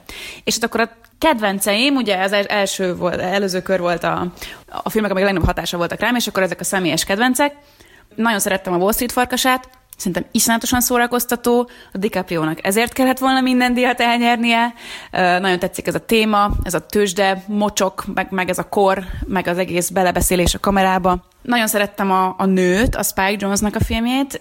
Engem nagyon érdekel minden, ami, ami a magánynak a bemutatása, és ez a film is, ez a film is nagyon-nagyon jól elkapja ezt szerintem. Nagyon szerettem a Nebraska-t, az Alexander Payne-nek a filmjét, ugye az idős apuk, aki azt hogy nyer a lottón, hogy nyert egy óri, nagyobb összeget, és akkor a fiával hazautaznak a, a szülővárosán keresztül, hogy felszedjék ezt a kamu nyereményt. És én nem tudom, mindig akármilyen újra nézem, eszméletlen jó zenéje van, nagyon tetszik a hangulat, Bruce Dern egy zseni, úgyhogy a nebraska nagyon ajánlom. Nagyon szerettem a Good Time-ot, a Szavditesoknak a filmjét, de azt szerintem elég sokan láttátok.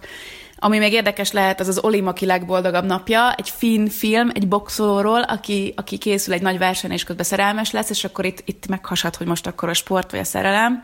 Csodálatos, nagyon-nagyon szép film. És hát akkor a a legkedvencebb kedvenc, de szerintem nem is akkor a zsákba macska, mert a Letter Boxton is ez az én profilképem. Én nagyon-nagyon szeretem a Francis Hát, nekem az egy meghatározó filmélmény volt, és azóta is az, és imádom a Baumbachot és Greta Görvéget, szerintem a legnagyobb páros, remélem még nagyon sok filmet csinálnak együtt. Én Francis Hában nagyon sok szinten magamra találtam, a témában is, a minimalizmusában is, a játékosságában is, úgyhogy mindenképpen a, a toppok toppa, topja. Úgyhogy igen, köszönöm szépen. Ez, ez voltam én.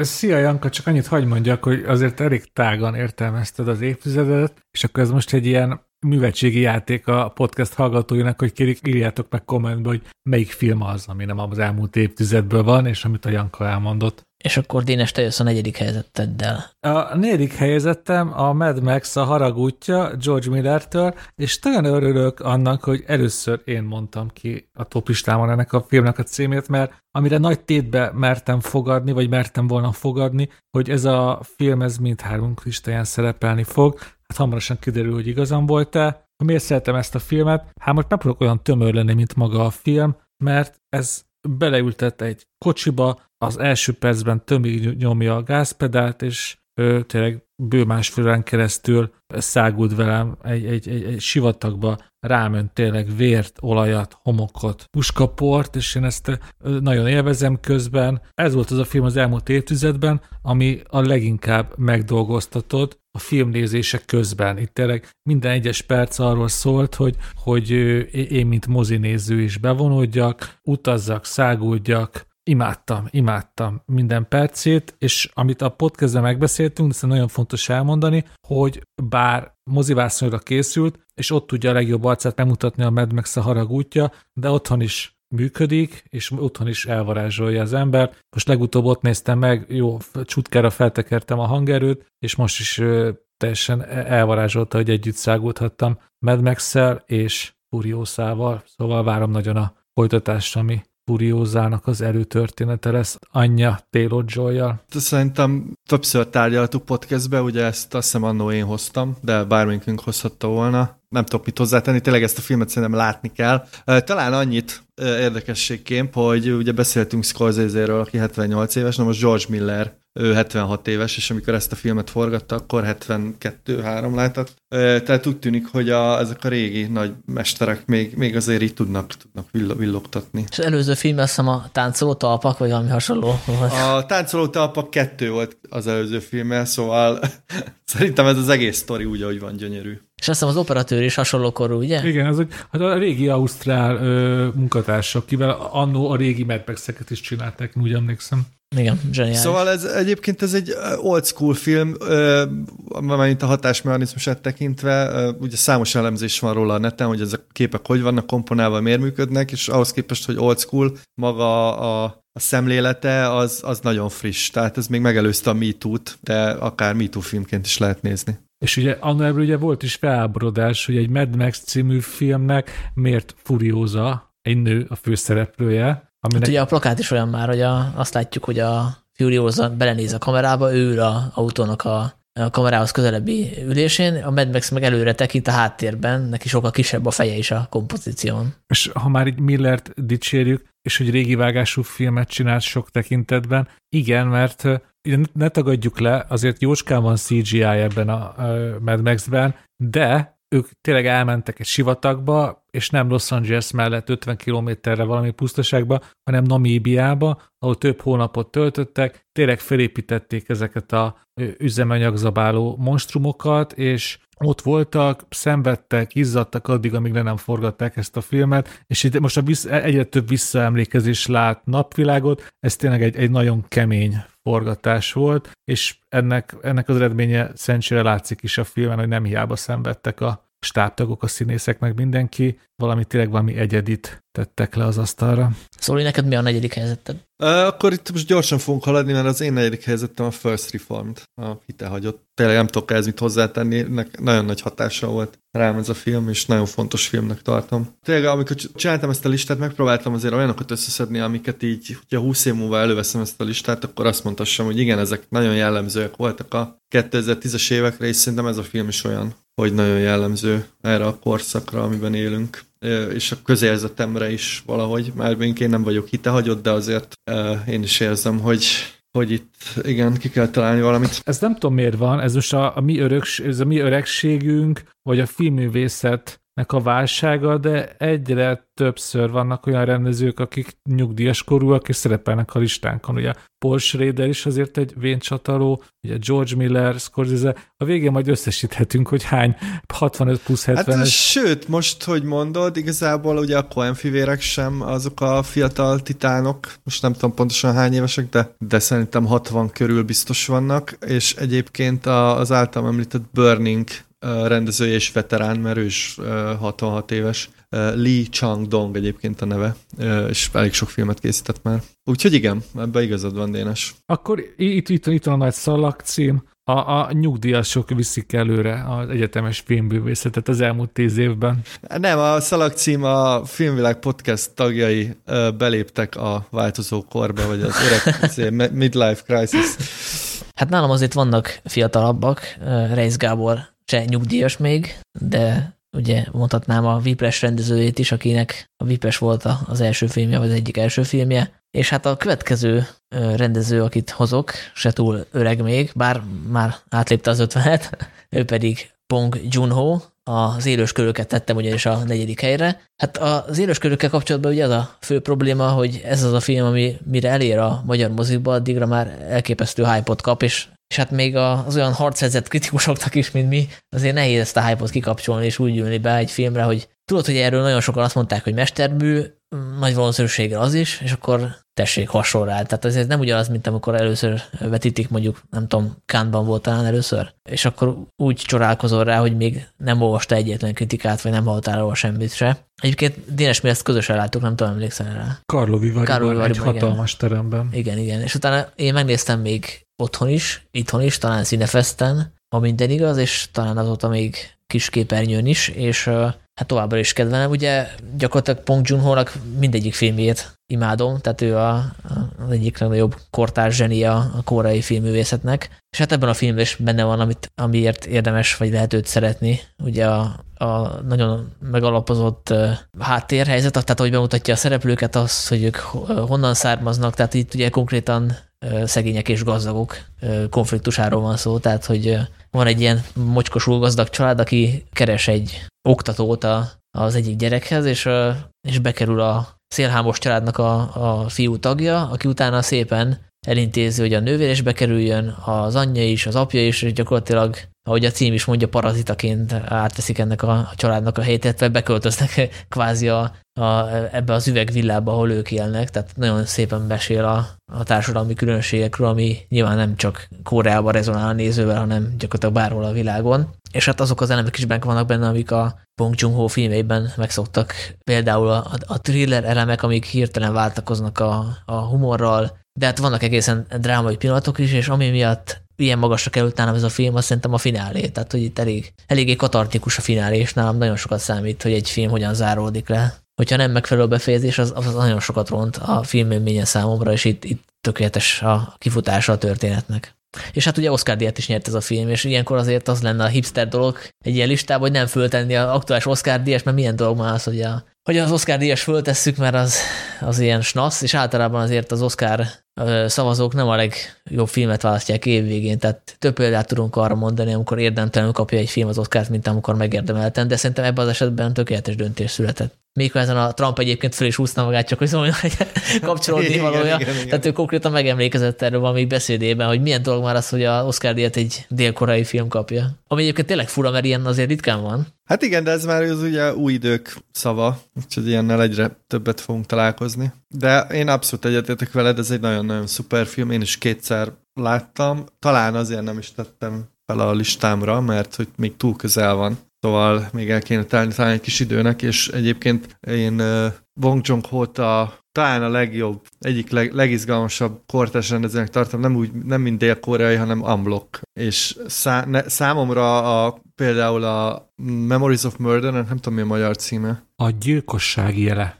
Szóval a gyilkosság jele uh, szerintem egy sokkal-sokkal erősebb filmje. A, a Host is erősebb filmje, mint a, mint a Paraziták. De most ezzel csak azt állítottam, hogy nem tudom, három mesterműből a parazitákat kedvelem legkevésbé. De ez nem egy ilyen de akart lenni, mert, mert ez tényleg egy szuper film. Akkor mielőtt tovább megyünk a dobogós helyzetekre, következzen megint egy vendégművész, Orosdi Dániel, elmondja a kedvenc filmjeit. Spoiler, ő is említeni fogja a Mad Max-et. Sok szeretettel üdvözlök mindenkit.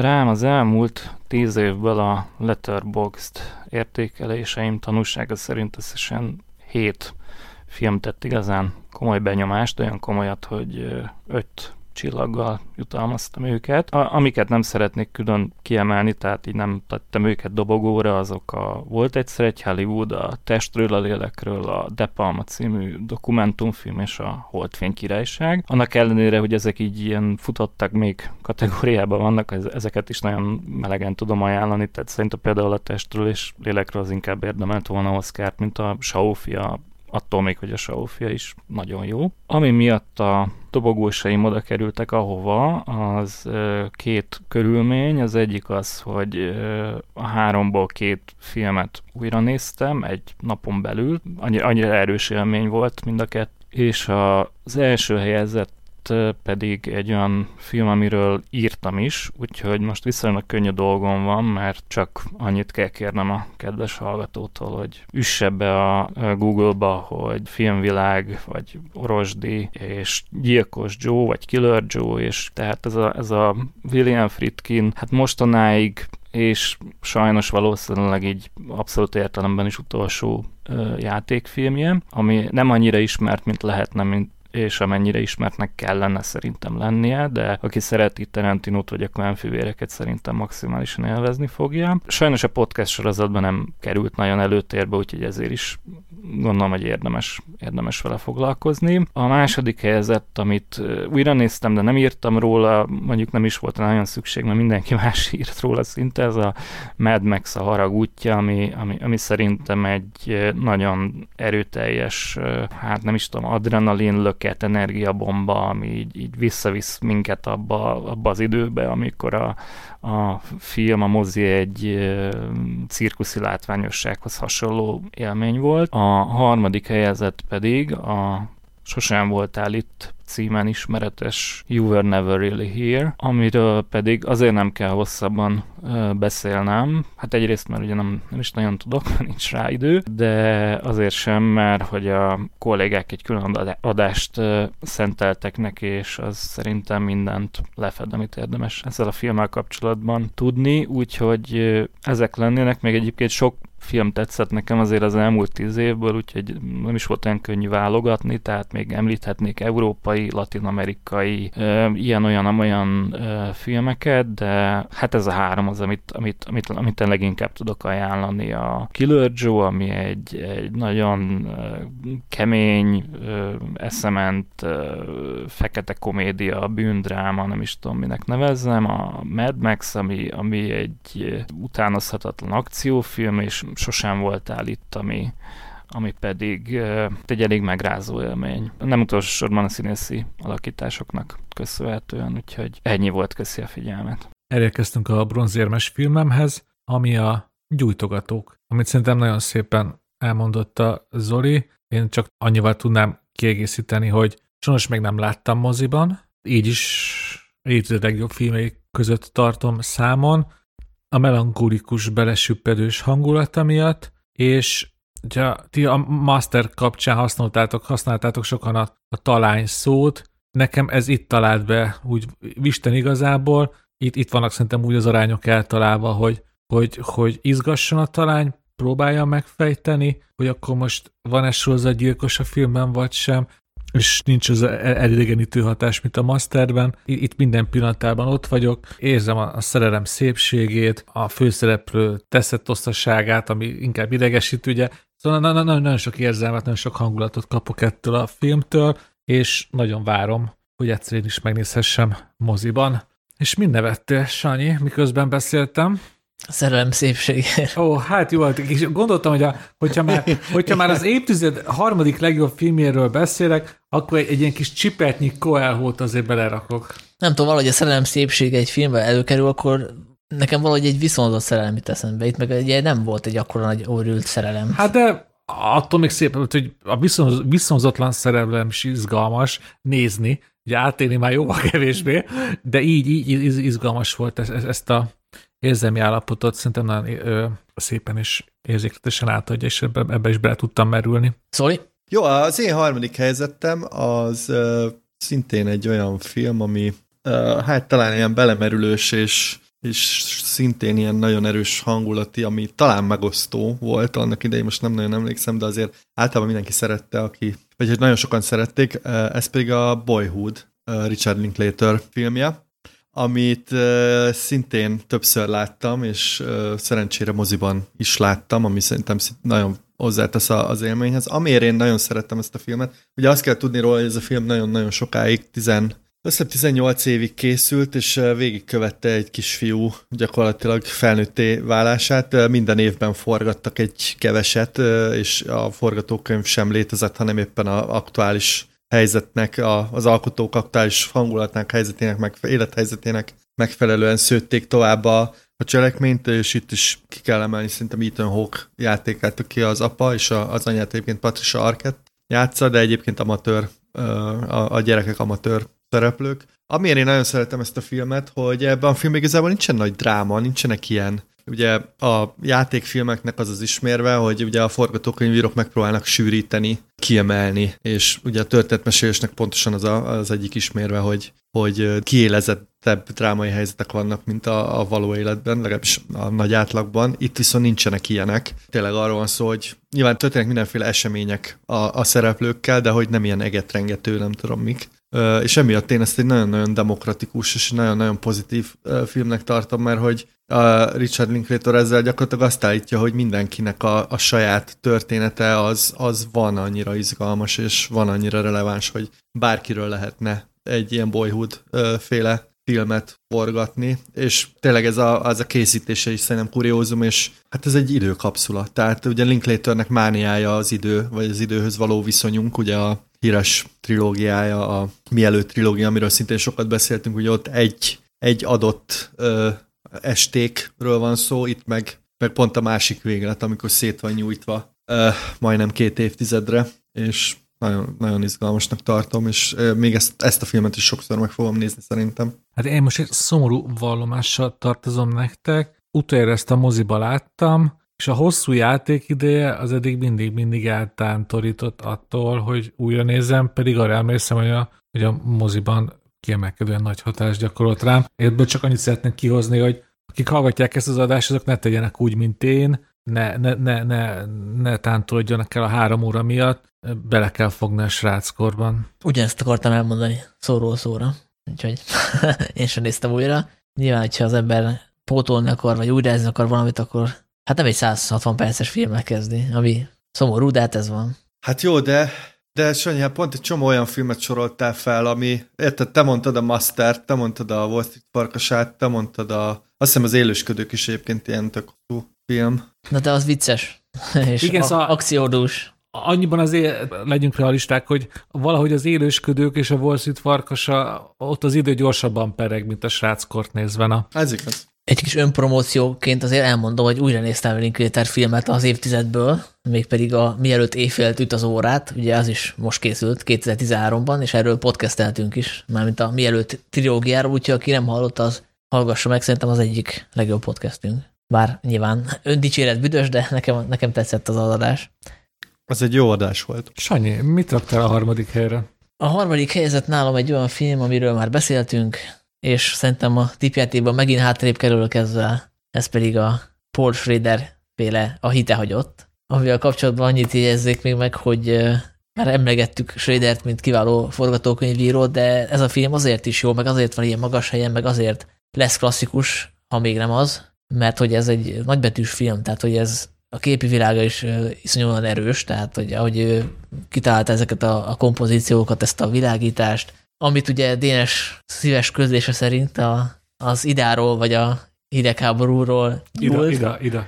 Ide a Ha a hidegháborúra, akkor még időutazás is lenne a sztoriban. Még ez később készült, mint, ja, a, igen, igen, igen, igen. mint a First Reformed. Tehát, hogyha úgy nézem meg ezt a filmet, hogy nem tudom, hogy ki írta és ki rendezte, akkor én arra tippelek, hogy ez egy tipikus rendező, mármint, hogy nem egy forgatókönyv íróból lett rendező, hanem egy, hanem egy olyan rendező, aki egész életében azt tanulta, hogy hogyan kell képekben fogalmazni.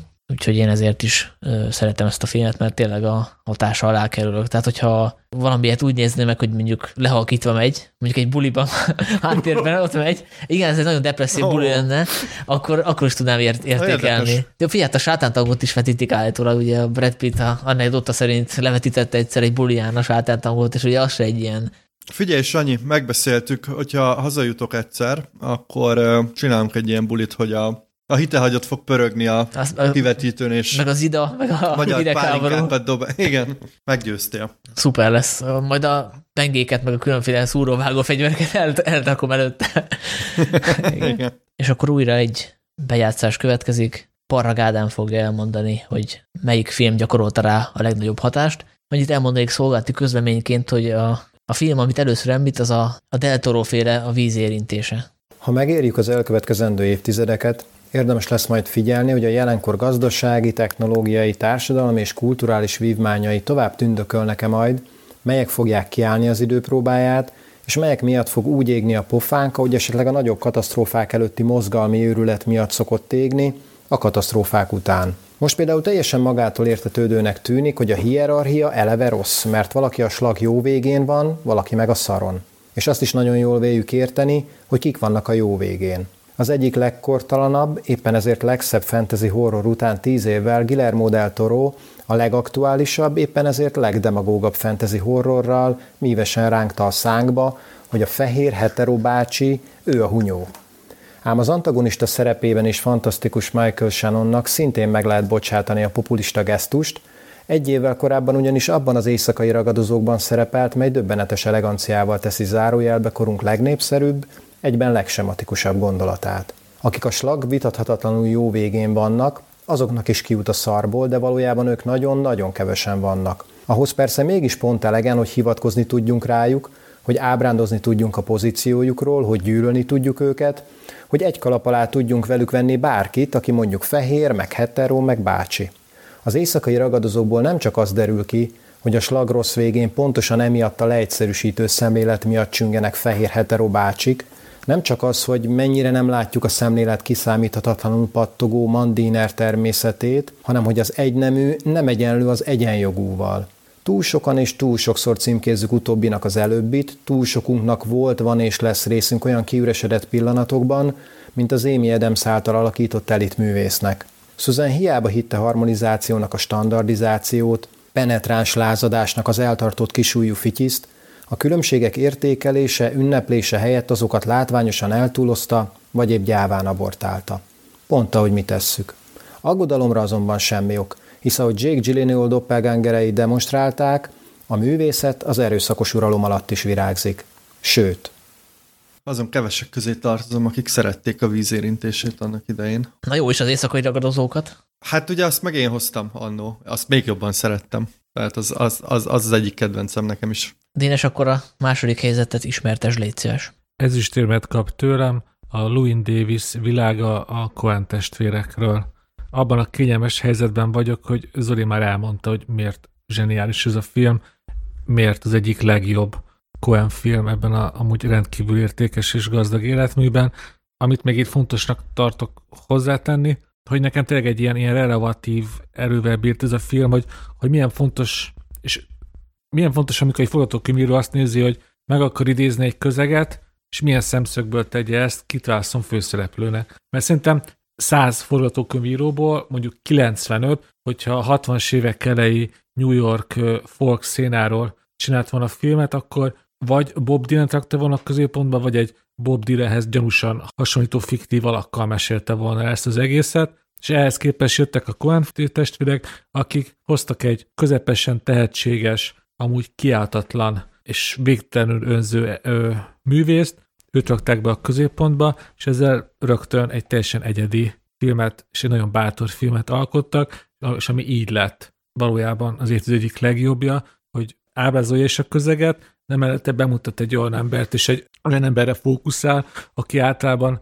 vagy gonosz egy műfai filmben, vagy mellékszereplő egy, egy szerzői hangvételű drámában, viszont végig azt kell, hogy kövessük, hogy ez az ember, akit szerintem áruljuk el, hogy Oscar Isaac játszik méghozzá rendkívüli módon. Látjuk a, azokat a válogatott önző rossz cselekedeteit, és mégis a Coen testvérek elérik, hogy, hogy érdekelje a sorsa. Mert az az érzés, hogy ő be akar futni, sikeres akar lenni, és abból akar megélni, amihez van tehetsége, ez ilyen, ez ilyen univerzális emberi vágy, és emiatt valahogy végig vele maradunk, és a küzdése az, ami, ami ott tart minket a filmben, amellett, hogy emberileg tényleg egy válhatatlan fickó. Nekem ez, ez, ez a Coen testvéreknek ez a bátorsága, ez, ez tette a második helyre ezt a filmet, a közeg mellett, és amellett, hogy Oscar Isaacba egy, egy tökéletes főszereplőt álltak meg az alakítás szempontjából. Szóval nekem ez, ugye már többször szóba került az, hogy egyszer majd csinálunk egy nagy Coen podcastet, én, én biztos vagyok benne, hogy, hogy hogyha egyszer majd toplistázunk a Coen filmeket, nekem ez a Louis Davis világ, ez ott lesz, nem tudom, a legjobb háromba. Zoli, második helyzet? Az én második helyzetem az szintén egy olyan film, amit már sokat emlegettünk. Én mindig, mindig ilyen nagyon-nagyon elől és nagyon magasan emlegetem, ez pedig a The Rider. Rám nagyon nagy hatást gyakorolt, a, ugye ez egy rodeós srác baleset utáni hát nem is tudom, ilyen önkeresése, hogy vajon visszatérjen a nyerekbe, szó szerint, vagy inkább a testépségét követve keressen valami más elfoglaltságot magának. Ugye ezt egy kínai hölgy rendezte, Chloe Zhao, aki szerintem a mostani Oscar gálán fog így hát szélesebb uh, hírverést kapni, mert valószínűleg a Nomadlandért díjazni fogják, vagy legalábbis a Nomadlandet biztos, ugye ez a, ez a legújabb filmje. Szerintem ez a Rider című film, ez, ez klasszisokkal jobb, mint a Nomadland. Ugye középnyugaton játszódik, gyönyörű természetábrázolás van benne, ez is egy ilyen, inkább egy ilyen sodródó, lassabb építkezésű film, de szerintem nagyon átjön a, a fős központi dilemmája, ami, ami tényleg egy univerzális dilemma, hogy, hogy mit kezdj az álmaiddal, és mi van akkor, hogyha a, a, az általad üldözött vagy, vagy vágyott álmok nem elérhetők. Hogy hogyan tudod ezt a helyzetet átértékelni, és ezt nagy adag költőiséggel fogalmazza meg, de tényleg nem akarok erről többet mondani, hallgassátok vissza a régebbi podcasteket, mert legalább háromszor már ez a film szerintem előkerült. Hát ezt nagyon szépen elmondtad, Zoli. Te csak a táj ábrázoláshoz annyit, hogy ez ez ö, Dakota állam, hogy észak vagy dél, azt már nem tudom, de valamelyik Dakota állam. Azt hiszem, hogy dél Dakota. És talán még annyit mondjunk el, hogy ugye, hát annyit nem tudom, de Dénes és én hatalmas western film rajongók vagyunk, és ez a film szerintem a kortás westernnek csúcsa, és lehet rámondani, hogy western. Hát, hogyha azt veszük, hogy a western arról szól, hogy a fős és a ló kapcsolata, akkor ez egy izévérig western film, mert kb. ez, a, ez, ez, ez itt a fő kérdés, hogy a fős vajon valaha visszaülhette még a lovára, vagy sem. És hát ez a western filmben azért ez, ez, ez, a konfliktus, és most nem poénkodok, ez tényleg egy fontos dolog, ez, ez, ez nagyon erősen benne van a Riderben is. Mert az egész élete, az egész életmódja, életstílusa forog kockán, hogy ő a fontos nagy sérülése után visszaüljön a lovára, kockáztassa az egészségét, vagy sem, hogy magyarul mi a fontosabb, a hosszú élet vagy a szenvedély. Ha nagyon le akarom egyszerűsíteni, akkor, akkor erről szól a The Rider. És egy elég unortodox választod erre, tehát hogy nem olyasmit, amire számítanak. És én nem számítottam rá, hogy milyen megfejtés vagy megoldás lesz a film végén. Amit ugye most nyilván nem spoilerezünk el, de hogy tudott meglepetést okozni. Szembe ment bizonyos fajta műfai klisékkel és elvárásokkal. És az biztos, amit már a Zoli is érintett, hogy, hogy Chloe Zhao egy nagyon-nagyon izgalmas és érdekes pályát fut be, mert ugye megcsinálta ezt a független filmet, a The Rider-t, aztán rádobta a Nomadland-et, ami kb. az Oscar egyik legnagyobb esélyese, és már, ha jól tudom, dobozban van az a Marvel szuperhős film, amit leforgatott, és így visszatekintve majd, akik Chloe Zhao nevét a Marvel kapcsán ismerik meg, azoknak elég nagy meglepetés lesz majd a Rider. Nem nagyon kíváncsi leszek majd akkor, hogy fogják értelmezni a Rider-t visszatekintve a, a, a Marvel-től nézve. És még annyit, hogy a magyar címe a Rodeós, és nem tudom, hogy azt hiszem, hogy valahol biztos hozzáférhető magyar felirattal. És akkor én jövök a második helyzettel, ugye? Hát nem fogok meglepetést okozni szerintem Zolinak és Dénesnek, mert hogy ez a, a régi város, a Kenneth Flanagan 2016-os filmje, amiről a 2016-os adásban beszéltünk is, mert hogy ezt akkor én hoztam, jól ki is tárgyaltuk. Arra emlékszem, hogy például Dénesnek elsőre nem nagyon tetszett, és újra nézés után sikerült őt is meggyőzni arra, hogy ez egy remek mű. Most ez egy olyan film, aminek, hogyha megnézitek az előzetesét, akkor valószínűleg nem fogtok ráizgulni, mert hogy egy ilyen átlagos melodrámát ígér. Ugye a sztori szerint a főszereplő, akit Casey Affleck alakít, ő a bátyja halála után tudja meg, hogy a, a, a testvére őt jelölte ki a, a fia gyámjaként, és ezért neki el kell utaznia ebbe a Manchester nevű városba, hogy gondját viselje a fiúnak, aki egyébként már kamasz, és annyira nem is igényli, hogy gondját viseljék, és kiderül, hogy ez a főszereplő a, a Lee túl van egy elég durva családi tragédián, tehát hogy úgy kéne apjává, vagy pótapjává válni ennek a gyereknek, hogy, hogy még mindig gyászol, és hát arról szól a történet, hogy ez a két ember hogyan tud mégis valahogy egymásra találni. Egyrészt ez egy iszonyú szomorú történet, elég depresszíva az a dolog, ami kiderül ebből a fickóról a, a múltjából, de igazából optimista, mert ahova kifut meg, hogy amit üzen, azt szerintem okot ad bizonyos fajta bizakodásra, hogy azért mégiscsak lehetséges a, a tovább lépés, mert hogy ez a film arról szól, hogy hogyan lehet tovább lépni és feldolgozni a, a múltat vagy a traumát, vagy hogyan nem lehet feldolgozni, de hát mégiscsak együtt kell vele élni. És azt hiszem erről hosszabban, picit spoileresebben is beszéltünk a 2016-os adásban, úgyhogy akit érdekel az a beszélgetés, annak ajánlom azt a, azt a podcastet. Én nagyon kedvelem a Kenneth Flanagannek a, a stílusát, ugye ő elvileg esélyes lett volna egy másik filmre is, mármint hogy a kiválasztásra, mert hogy azt a Margaret című filmet is szintén 2011-ben mutatták be, és az is egy tök izgalmas film, csak ugye az már azt 2008-ban vagy 7-ben forgott, és annyira gondok voltak a, a végső vágással, hogy végül csak 2011-ben tudott kijönni, és az konkrétan 180 perc az ő verzió, úgyhogy azt most nem is néztem újra, de, de az is, az is fölmerült bennem, hogy még akár az is esélyes lenne, mert hogy tényleg ugyanaz a, ugyanaz a stílus.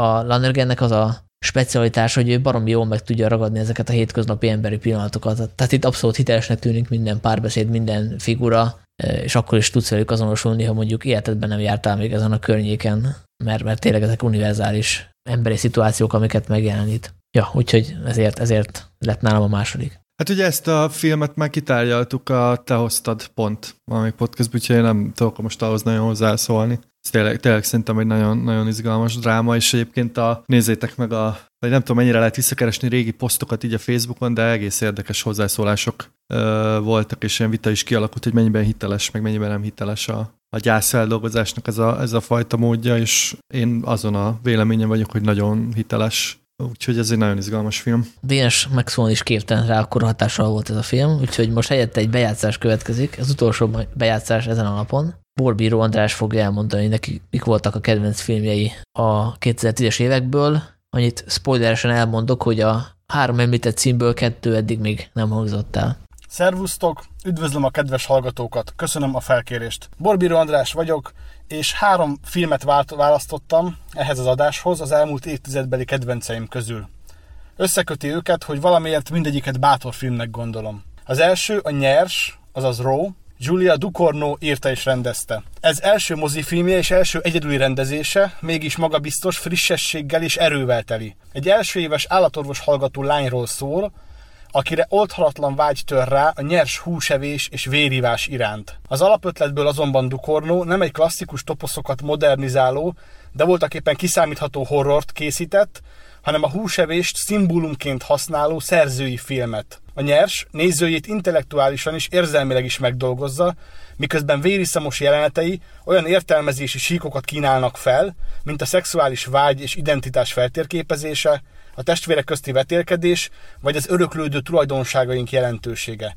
Tehát többféleképpen is értelmezi ugyanazt a szimbólumot. De a film elvont értelmezgetés nélkül is remek magával ragadó mű. A második film a Mandy. Igen, tudom, hipster film, felkapták a bloggerek, trash film, divatfilm.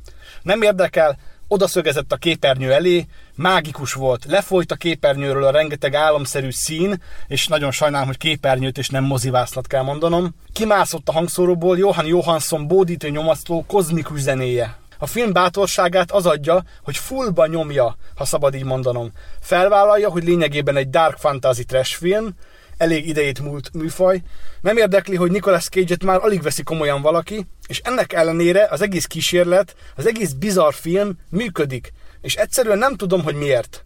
De ijesztő, mikor előjönnek a rosszak, és később a még gonoszabbak, mélyre hatol, mikor belevág a férfi és a női lélekbe, és megható akkor is, amikor a főnő, főhős egy béna alsónadrágban, egy WC-ben berúgva vonyít, mert annyira őszinte és annyira szenved. Nem értem. Alig tudok hasonló filmet mondani. Egyedülálló. Nicolas Cage pedig nyert egy rajongót személyemben, ez a filmje, meg a GQ ikonikus szerepeket áttekintő YouTube-os interjúja miatt. Érdemes megnézni.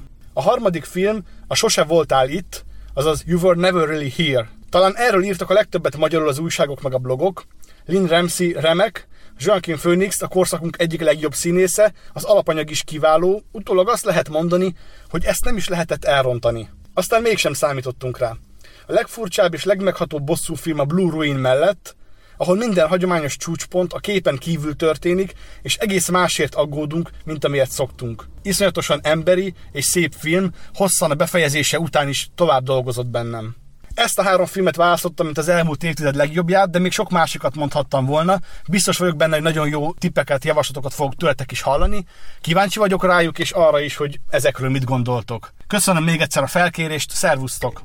A Mendit én most néztem újra, hosszú idő után, mert ugye annó még moziba volt, és olyan nagyon nagy hype volt, vagy nem tudom mennyire emlékeztek rá, de elég, elég, elég volt egy ilyen kis buzz körülötte, és én egyébként hatalmas Nick Cage rajongó vagyok, szóval én a, ezeket a borzalmas filmét is szoktam, szoktam nézni, mert néha nagyon nagyokat villant. A Mendit most egy kicsit hosszúnak éreztem, megmondom őszintén.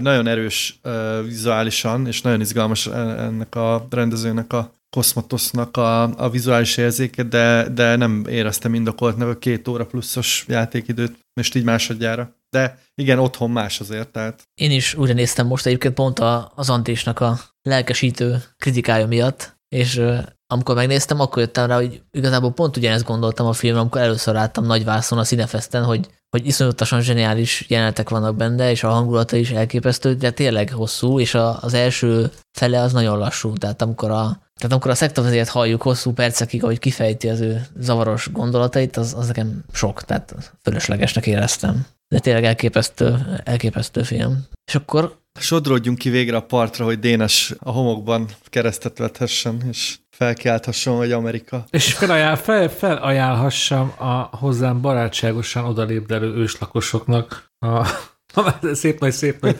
képzavar, egy filmet a 2010-es évekből. Mm. Szóval Dénes szerint a legjobb film a 2010-es évekből, Doppergés. A Peterson Jim Jarmusch-tól. Ezt azért csináltad, hogy megnyerd a tipjátékot, vald be. Ezt azért csináltam, mert tudtam, hogy ezt nem fogjátok hozni, és akartam egy meglepőt húzni, amit 20 év múlva is tudok vállalni, mert még kötök mondta, és nagyon megmaradt bennem ez a gondolat, hogy ez a lista, ha nem is az örökké valóságnak szól, de olyan lista legyen, amit így 20 év múlva is vállalunk, és én a Peterson mellett most szilárdan ki tudok állni, mert direkt újra néztem a héten, hogy azért ne csak úgy ragjon fel a az első helyre, hogy egy homályos emlékem van róla. Kezdem is, hogy miért raktam az első helyre, miért tartom ezt a legjobbnak. A történetről címszavakban ugye egy New Jersey egyik városában élő. Hát konkrétan Peterson városában élő. Igen, a Peterson városában élő Peterson nevű buszsofőrről szól. Egy héten keresztül követhetjük a napi rutinját, felébred az odaadó nagyon szép, nagyon kedves felesége mellett, megreggelizik, elmegy a buszgarázsba, becsekkol, puszt vezet, és a maradék szabad idejében szabad verseket, minimalista szabad verseket ír, és ezzel most az a vicc, hogy kb. el is mondtam a film történetek a 80%-át, mert ez a film, eddig mind olyan filmekről beszéltünk, amik így, így kivezetek minket a, a hétköznapokból, izgalmat adnak, nagy drámát, és nekem a Petersonban ezt tetszett, hogy, hogy, hogy úgy adja vissza a hétköznapoknak ezt a, monoton, de egyben biztonságot adó, magába beleharapó, visszavisszatérő napi rutinját, hogy felkelek, dolgozok, hazamegyek, megvacsorázok, megcsókolom a feleségem, lefekvését még elmegyek egy sörre a kocsmába, hogy ennek ad egy ilyen hipnotizáló ritmust, és elhiteti veled, hogy igen, igen, az élet értelme az is tud lenni, hogy te megtalálod a számításod a napi rutinban, szereted azt, és abból próbálod kihozni a maximumot, és nincsenek ilyen lehetetlen nagy álmaid, hanem csinálod a munkádat, odaadó fér vagy, és írogatod a kis verseidet, amik hát kétséges minőségűek, de te örömet leled benned. És szerintem ennek egy fantasztikus üzenete van ennek a filmnek, és ez nagyon fontos üzenete, hogy igenis találjuk meg a boldogságot a hétköznapunkba, és ahogy ezt Adam Driver eljátsza, ez hihetővé válik, hogy igenis lehet úgy teljes életet élni, hogy buszt vezetek, nincsenek nagy ambícióim, csak szeretek a feleségemmel moziba járni, és ahogy mondtam, kétes minőségű verseket írni, és ugye ehhez persze kell egy Jim Jarmus, akinek ad egy olyan ritmust ennek az egésznek, hogy vonzóvá válik, és persze kell ehhez ugye Adam Driver színészi játéka és a, a feleségét alakító tüneményes iráni származású színésznő, akit Sanyitól most megkérem, hogy segítsen a nevével, mert azért a perzsa neveket sem most nem tudom fejből megnevezni. Hát de pont te voltál Iránban, Sanyitól kér segítséget. Egyébként ő nem iráni származású, hanem iráni, tehát hogy... Konkrétan iráni is, az, azt igen, hittem, ő már ilyen amerikanizált iráni, bocsánat. Gól, Shifte, Farahani, de hát nyilván nem így kell mondani.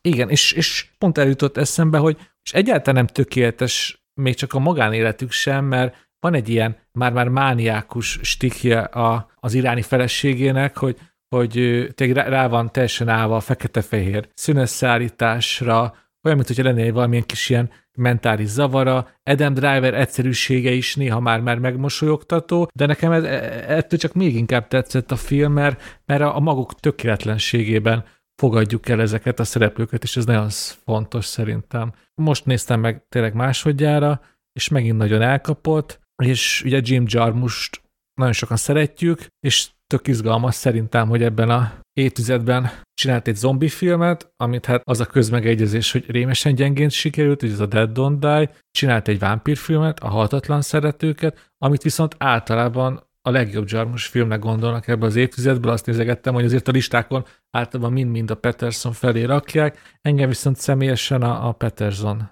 talált el, és szerintem eléggé kifejtettem, hogy miért. Persze nekem is vannak nagy álmaim, én is tennék Kolumbusz, felfedeznék új kontinenseket, de ha realista akkor azt szeretném azt megélni, amit Adam Driver, hogy megtalálni az elégedettséget és a boldogságot abban, hogy van egy sima melón, vezetem a buszt, és ennyi. Azért jegyezzük meg, hogy abban az évtizedben, amikor a, e, nagyon sok film szólt arról, hogy a erős nők és hogyan kerülnek előtérbe, te egy olyan filmet választottál, ahol a női szerep az, hogy otthon ülsz és várod a férjedet és közben szép vagy. Azért ez nem túl progresszív dénes. Ezt sajnos vállalom, mert nyilvánvalóan ebben a filmben én ugye a férfi főszereplővel megyek, vele azonosulok, és ja, ez egy tök jó kérdés, amit felvetettél, hogy vajon ezzel a filmmel a nők mennyire tudnak azonosulni, mennyire tudnak menni, mert valóban, ha valamiből bele lehet kötni, akkor az a feleség szerepe a filmben, ami... Aki lehet, hogy nem is valóságos.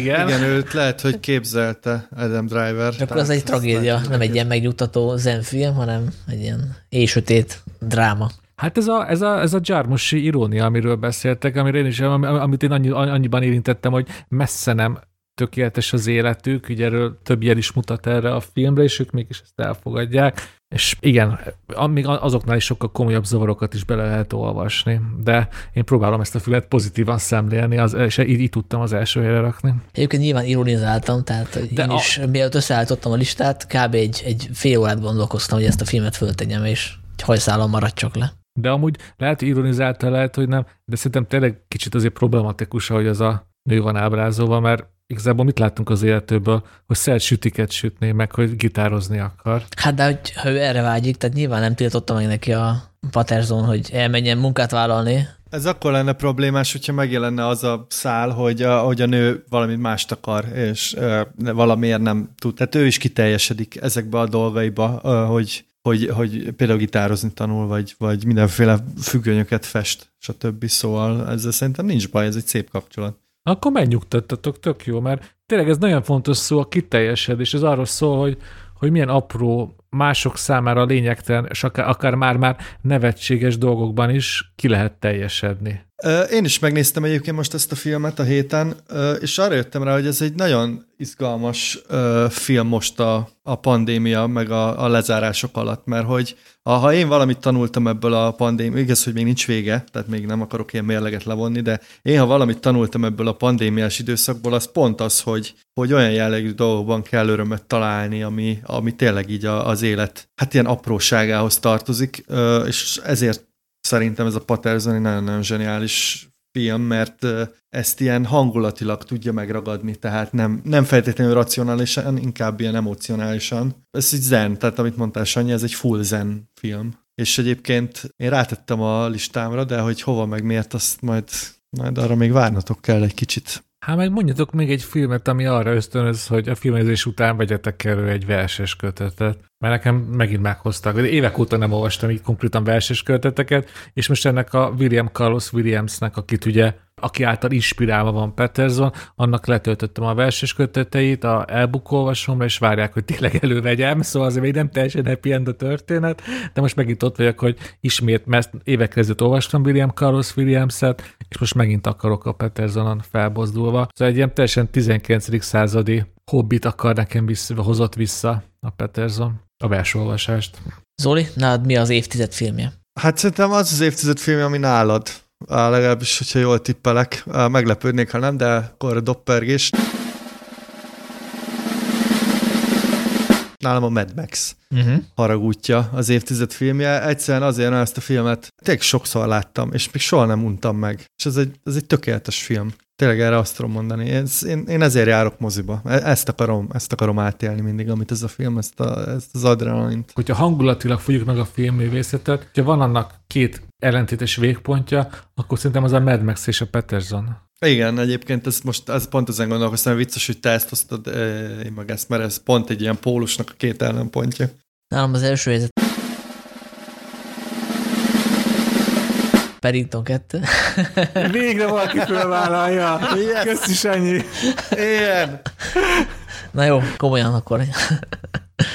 Igen, Zoli eltaláltad a Mad Max Fury Road az első nálam, és tényleg ez a, ez a nagybetűs mozi, úgyhogy ennél többet én sem tudok hozzátenni, annyi, hogy hogyha mondjuk össze kéne állítani egy listát az évtized legjobb akciófilmeiről, illetve akciójelenetéről, akkor a Mad Max úgy szerepelne ebbe, hogy az első perc az utolsó, mert tényleg ennek ez a különlegessége, hogy ez elejétől végéig akciófilm, úgyhogy erre is ezzel is reagálnék arra, amit azt hogy te mondtál, hogy ez egy old school akciófilm, tehát hogy annyiban nem old school, mert az akciófilmekben általában szoktak lenni ilyen töltelék jelenetek, ebben meg azért nem nagyon van. Oké, nyilván megpihennek egy pár másodpercben, ugye van az a sivatagi rész, amikor előkerülnek a, azok a női harcosok, vagy nem tudom kik, de amúgy, amúgy ez az akció tényleg az első másodperc az utolsóig. És... Úgy értettem az old school hogy, hogy úgy van komponálva, mint egy néma film. Minden középre van rakva, és nincsenek ezek az akciójelentek. Most ugye a modern akciófilmekben uh, gyakoriak az ilyen furább kompozíciók, uh, szakásszabálytalan kompozíciók, a vágással játszanak. Ez a film, ez, ez, ez nem csinál ilyeneket. Egyszerűen az, ami száz éve ment a moziban, ez az attrakciós, ilyen iszonyat zsigeri hatás, az van itt nyilván a mai technikával csúcsra járatva, de alapvetően nem. Semmi olyan nincs benne, ami, nem, ami száz éve egy, egy Buster Keaton filmben, vagy egy Chaplin burlesque ugyanígy meg lehetett volna. Igen. Annyit még hozzátennék, hogy van humora is, tehát hogy ez azért nem tudom mennyire jellemző a, a Mad Max filmekre, mert elég rég láttam az első két részt, de hogy ebben tényleg nagyon erős a humor. A, a képi humor is, de vannak konkrétan verbális gegek is. Iszonyú ötletek vannak például az a dobos, aki aki megy a, a vonuló sereggel együtt, az a harci dobos, vagy gitáros, bocsánat, gitár. van dobos is, meg gitáros is, aki, aki veri a tamtamot, amikor mennek, amikor üldözik a főszereplőket, és én először moziban láttam, aztán újra megnéztem moziba, és nagyon sajnáltam, hogy harmadszor nem tudtam megnézni, mert addigra már levették a mozik a műsorukról, viszont ide-haza megnéztem fekete-fehérben, és úgy is élmény. Most nyilván nem az az ideális, mert azért annak a homoknak a, a gyönyörű vöröses, sárgás színe az, az kell a, a, az élményhez, de fekete-fehérbe is tökéletesen működött. Hát, hogyha most ajánlhatok valamit a, a magyar mozi tulajdonosoknak, hogy előbb-utóbb lesz Magyarországon egy mozinyitás, és akkor nyilvánvalóan nem leszünk tele rögtön premierekkel, amiket mozikra, mozikba rögtön nem fognak jönni a nagy filmek, hanem lesz egy kis ilyen átmeneti időszak. Én, én visszahoznám a Mad Max-et, mert most nem tudom, mennyire beszélek a tömegek nevében, de a Mad Max tényleg az a film, amit már hiába láttam, azt hiszem háromszor. Most, hogy nem tudom, lassan már fél éve nem voltam moziba, a Mad Max miatt biztos visszajulnék, hogyha látnám, hogy valamelyik na, hát attól függ, hogy hol játszol, tehát hogyha mondjuk a Ben moziba, vagy az örök mozgóba, ami most már Art Plus Cinema, azért nem mennék el. Tehát nyilván azért kell egy, egy Hát én, multiplex. én, én most megpróbáltam elegánsabban megoldani, nem mondjam el, hogy mik azok a, magy- a budapesti mozik, ahol a képminőség és hangminőség némi kívánni valót hagy maga után, de jaj, a multiplexben, vagy legalábbis minőségi art moziban nézném meg a Mad Max-et. De ott mindenféleképpen, ha egyszer majd lesz megint mozi, hajrá Mad Max. Összesítettem a, a hár, hármunk listáját, és igazából öt egyezés van. Ilyen pontszámokat adtam hozzájuk, szóval egyértelműen a Mad Max, ugye, mert az kettőnknél első, Dénesnél negyedik. A második helyre jött be a First Reformed, ami ugye Sanyi nálad a harmadik, Dénesnél a nyolcadik, nálam pedig a negyedik. Harmadik helyezett pedig a Burning, ami szintén nagyon elő van. Dénesnél harmadik, nálam ötödik. És még itt van az élmezőnyben a Louis Davis, ugye a Patterson, a Ryder és a Manchester by the Sea, szóval így állna össze az ilyen összesített, szerintünk legjobb évtized filmjei lista.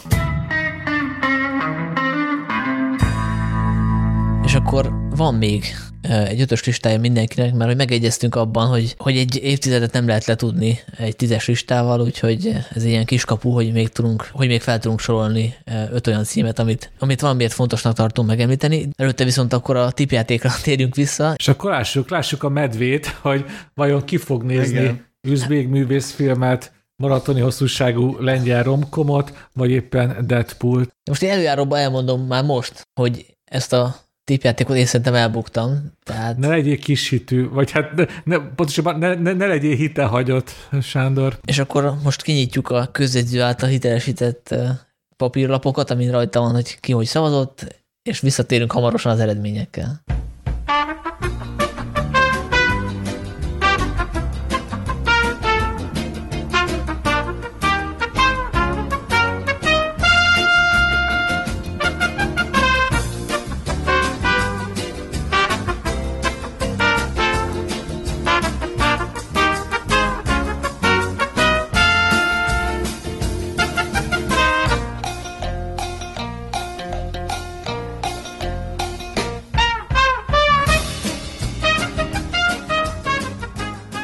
Megvannak az eredmények, nem erre számítottam, tényleg azt hittem, hogy én fogok veszteni, ehhez képest.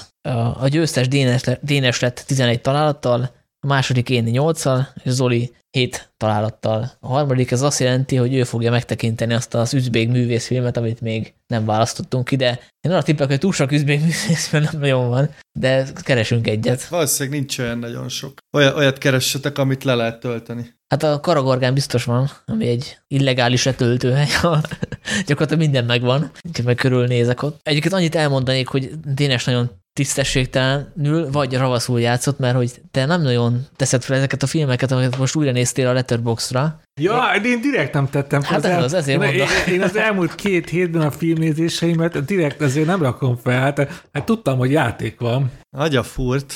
Agyafúrt. Én ezt képest teljesen tisztességesen mindent logoltam, ahogy illik, sőt az újranézéseket is. Sőt, tegnap megnéztem egy 180 perces filmet, hogy hátra bekerül, és azt is logoltam. És ez mi volt ez? Ez a Never Look Away, aminek mi is a magyar címe? A műszerző nélkül. Ez a hosszú nevű névet rendező, a mások élet rendezőjének film. Egyébként egy tök jó film. Don Esmak. Don Esmak, ajánl, ajánlom mindenkinek, tök jó, de hát az évtizedes listára nem került föl. Szóval igen, ez egy, egy aljas húzás volt Dénes, úgyhogy én biztatok mindenkit arra, aki Dénes követi Letterboxon, hogy büntetésből kövesse őt ki, és, és akkor Dénesnek, illetve Zolinak is nekem lesz a legtöbb követőnk, bár így is nekem van, azt hiszem. Ja, ezt a morgasztott szívemben.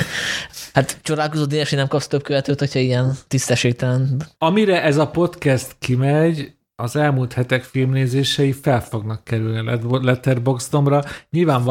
Nyilvánvalóan a követőimet meg fogom ajándékozni, hogy láthassák a filmeket. Nem tudom, ez hány embert érdekel a világon, mondjuk mind a hatot, de bocsássatok meg, hogy nektek azért nem kötöm mindig az orrotokra azon nyomban, hogy mit nézek, főleg, hogyha játszunk. Hát oké, okay, csak közben meg olyan filmeket hagytál el a listádról, amiket ajnároztál podcast sorozatba. Hidegháború, az életfája, napos oldal, Corpus Christi, stb. érkezés, amire öt csillagot adtál Letterboxon, szóval most fogalmazhatnék úgy is, hogy a hitelességet feláldoztad a, a siker oltárán. Én annyit tudnék erre válaszolni. Hát Sanyi, egyébként én is így, így dolgoztam, és például te sem emlegettél olyan filmeket, amiket nagyon ajnároztál. Például, például? meglepődtem, hogy, hogy nincs itt a Logan, amit ugye a szemünkre vetettél, hogy mi azt így mennyire utáljuk, és te év legjobb filmének ö, választottál. Nincs itt a You Were Never Really Here, amit szintén, ha jól emlékszem, nagyon-nagyon szerettél. Nincs itt a Burning, amit szintén nagyon-nagyon ajnároztál. Jó, mondjuk ott van a paraziták, úgyhogy Hát megint az van, megint az van, hogy az a legsárosabb, aki másokat vádol, ugye.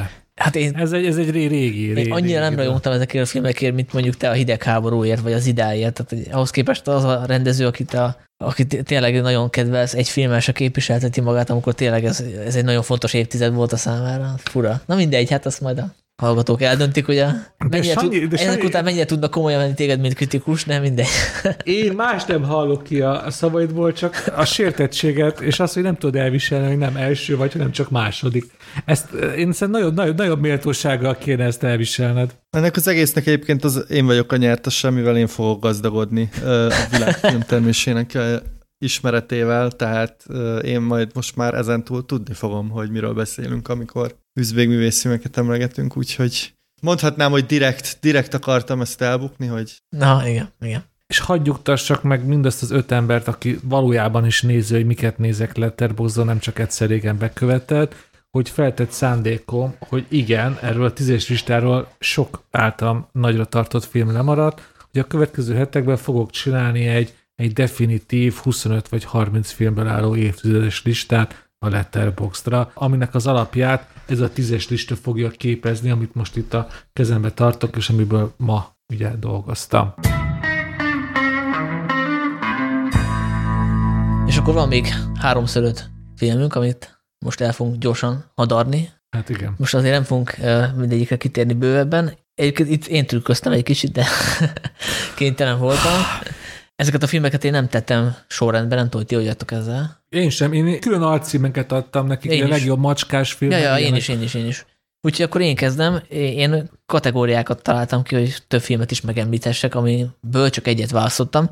Például volt egy ilyen kategória, hogy a legjobb stoner noir, hát egy olyan noir, neo-noir film, ami kicsit ilyen elszállt. Nem is tudom, hogy van erre a Stonerre jó magyar kifejezés, valószínűleg nincsen. Ez a fü- szívós. Szívós, igen. Igen, igen. az, hogy füves noir, az elég Füves noir, igen, igen. Hát ebben a kategóriában két versenyző volt a kaliforniai rémálom és a beépített hiba, és végül a beépített hibát választottam, mert az azért rétegzettebb film, de erről is volt ugye szó korábbi adásban, ugye ez a szintén a Paul Thomas Andersonnak a, a filmje, ami egyébként a Zolinak a nagy kedvence. Igen, hát ezt én hoztam, tehát egyetértek veled.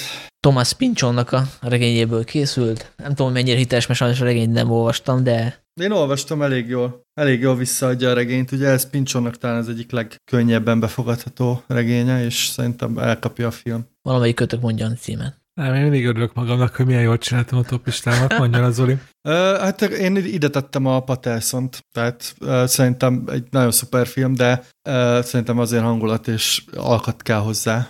Azért nem tettem a legjobb, legjobbak közé, de, de számomra is nagyon kedves és fontos. Akkor gyorsan csatlakozom, és én is mondom, hogy a, a legjobb jarbus kategóriában nálam két cím volt, a Patterson és a Haltatlan Szeretők. Iszonyú nehéz kettő közt választani, akkor én is a Patterson mondom. Én amúgy más mondtál volna, hogyha... Nem döntöttem el eddig a pillanatig, hogy melyiket mondom a kettő közül. Mind a kettőt nagyon szeretem. De akkor Dénes, most te mondjál végre valamit. Te, amit már mondtam a, az első és Pattersonos székfoglalón beszédemnél is, hogy mi azért a kisebbségben vagyunk, a, a kritikákból, topistákból olvasva azért a haltan szeretőket jobban szeretik az emberek. Erre is tökre kíváncsi vagyok, hogyha kommentelők megmondják, hogy akkor most Patterson vagy halhatatlan szeretők, vagy nagy Isten, a Dead Don't Die, a legjobb Jarmus film az elmúlt tíz évből. De, hogy mondjam én is a plusz ötömet, ilyen frappánsnak szánt kategória neveket adtam, amik szerintem fontos filmek az elmúlt tíz évből, de valamiért nem fértek be az első tíz évbe. Első kategória, alkategória,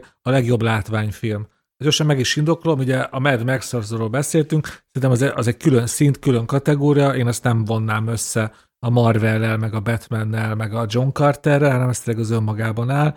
És hogyha a Mad Max-et kivesszük, és úgy nézzük a popcorn filmeket, akkor nekem az elmúlt tíz évből a holnap határa volt ugye Tom Cruise-zal a kedvencem. Ez direkt újra is néztem a héten, mert számomra a jó popcorn film abból áll, hogy ezt bármikor reggel délben este elő tudom venni, és élvezem, ahogy megy a, a, a Csihipui, a halnak a földön kívülek, és Tom Cruise a végén ugye mindenkit legyőz, és ebben a kategóriában nekem tényleg a holnap határa a legjobb, mert egyrészt egy, egy bravúros alapötlettel bíró skifi, ügyesen nyúl Tom Cruise karakteréhez, mert ő mindig ugye egy ilyen makulátlan hőst alakít, ehhez képest a holnap határában a legelején kiderül, hogy egy gyáva semmire kellő, és innen kell ugye felküzdenie magát a szokásos Tom Cruise magaslatokba, és harmadrészt ott van Emily Blunt, aki szerintem ennél keményebb és vagányabb egyetlen filmjében sem volt, és amit elmondtam a Szikáron, ezt most is, hogy mondjam el, hogy egy hatalmas Emily Blunt rajongó vagyok, és szerintem Tom Cruise-zal nagyon-nagyon jól együtt tudnak működni ebben a filmben. A holnap határa az, az a látványfilm, amit a legszívesebben és a legtöbbször szerintem elő fogok még venni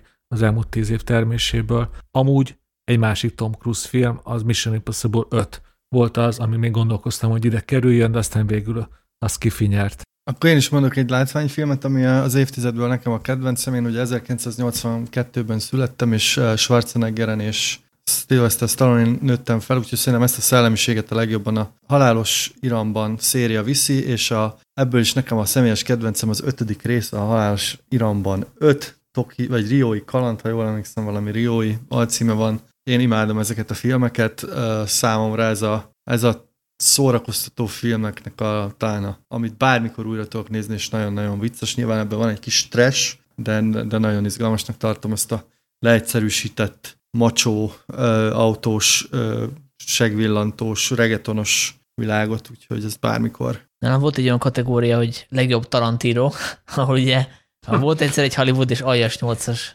voltak a jelöltek, és hát nem meglepetésre volt egyszer egy Hollywood győzött. Hát komoly dilemmát okozott nekem, hogy lehagyni egy top 10-es listáról Tarantino, de de hát valószínűleg ezt a filmet azért még párszor meg kell néznem, hogy reálisan el tudjam helyezni a Tarantino életművön belül. Hát Sanyi, én például azért írtam fel a te lapodra, hogy te biztos be fogod rakni a Hollywoodot a legjobb tízre, mert tudtam, hogy te tényleg egy fekete öves rajongó vagy, és nálad az kb. a szembeköpéssel lenne egyenértékű, hogyha nem raksz topistára a Tarantinót. Hát, hát akkor ezt is, ezt is megértük, hogy így, így, így oldod meg a feladatot, hogy ott is van, meg nem is van ott. Igen, ezt én is felírtam hozzá, Sanyi, úgyhogy csalódtam, de hát, hát sajnálom. akkor csak idehoztad. Uh, akkor én mondok még egyet, akkor ami szintén volt már, uh, ez a guest. Uh-huh. És ezt kitálta valami kategóriát, vagy csak úgy nagyon fontos neked pluszban? Hát ez szintén ugyanez a kategória, hogy, hogy, hogy, hogy ez, ez az én szerelmem. Ez a, ez a, ez a, ezek a fajta filmek, ezek a műfajok.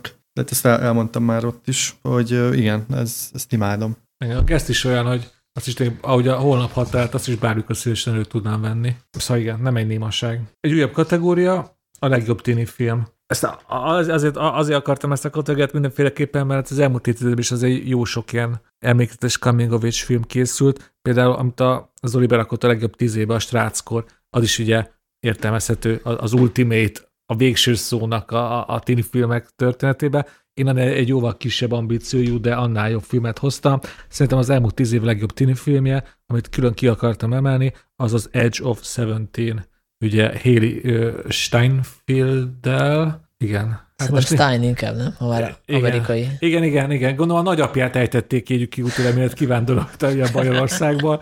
Szóval igen, Haley. És amit én imádok benne, hogy tényleg, hogy kendőzetlenül ő bemutatja, hogy milyen idegesítő tud lenni egy, egy tini, mert a fiatal és nagyon tehetséges színésznő, akinek a nevét kimondta Sanyi, a film nagy részében úgy viselkedik, mint egy ilyen egy ilyen mérges sündisznó, így fel és alá rohangál, mindenkinek beszól, elege van, ő, ő, ő maga se tudja, hogy, hogy mit kezdjen a, a, a benne lévő érzésekkel, csak azt látjuk, hogy, hogy, hogy nem, nem, nem csak a helyzetnek nem ura, hanem önmagában sem ura, és akkor egy ilyen, egy ilyen szép utat jár be az ő karakter, hogy hogyan tanul meg, hogyan tanulja meg. Nem csak, hogy kordában tartani az érzelmeit, hanem, hanem így jobban megismerni a magát, hogy, hogy mi, miért vannak benne ezek a szélsőséges érzelmi állapotok, és és eljut addig a pontig, hogy, hogy megtanulja azt, hogy néha csak elég az, hogy nem csinál semmit, csak mosolyog, és ott van másokkal. Szóval ez tök érdekes, hogy beszéltük a Petersonnál, hogy ez a tök könnyű ez azonosulni Adam Driverrel. Ez tök érdekes, hogy én például, lehet ez egy kicsit ilyen bizarró hangzik, de én például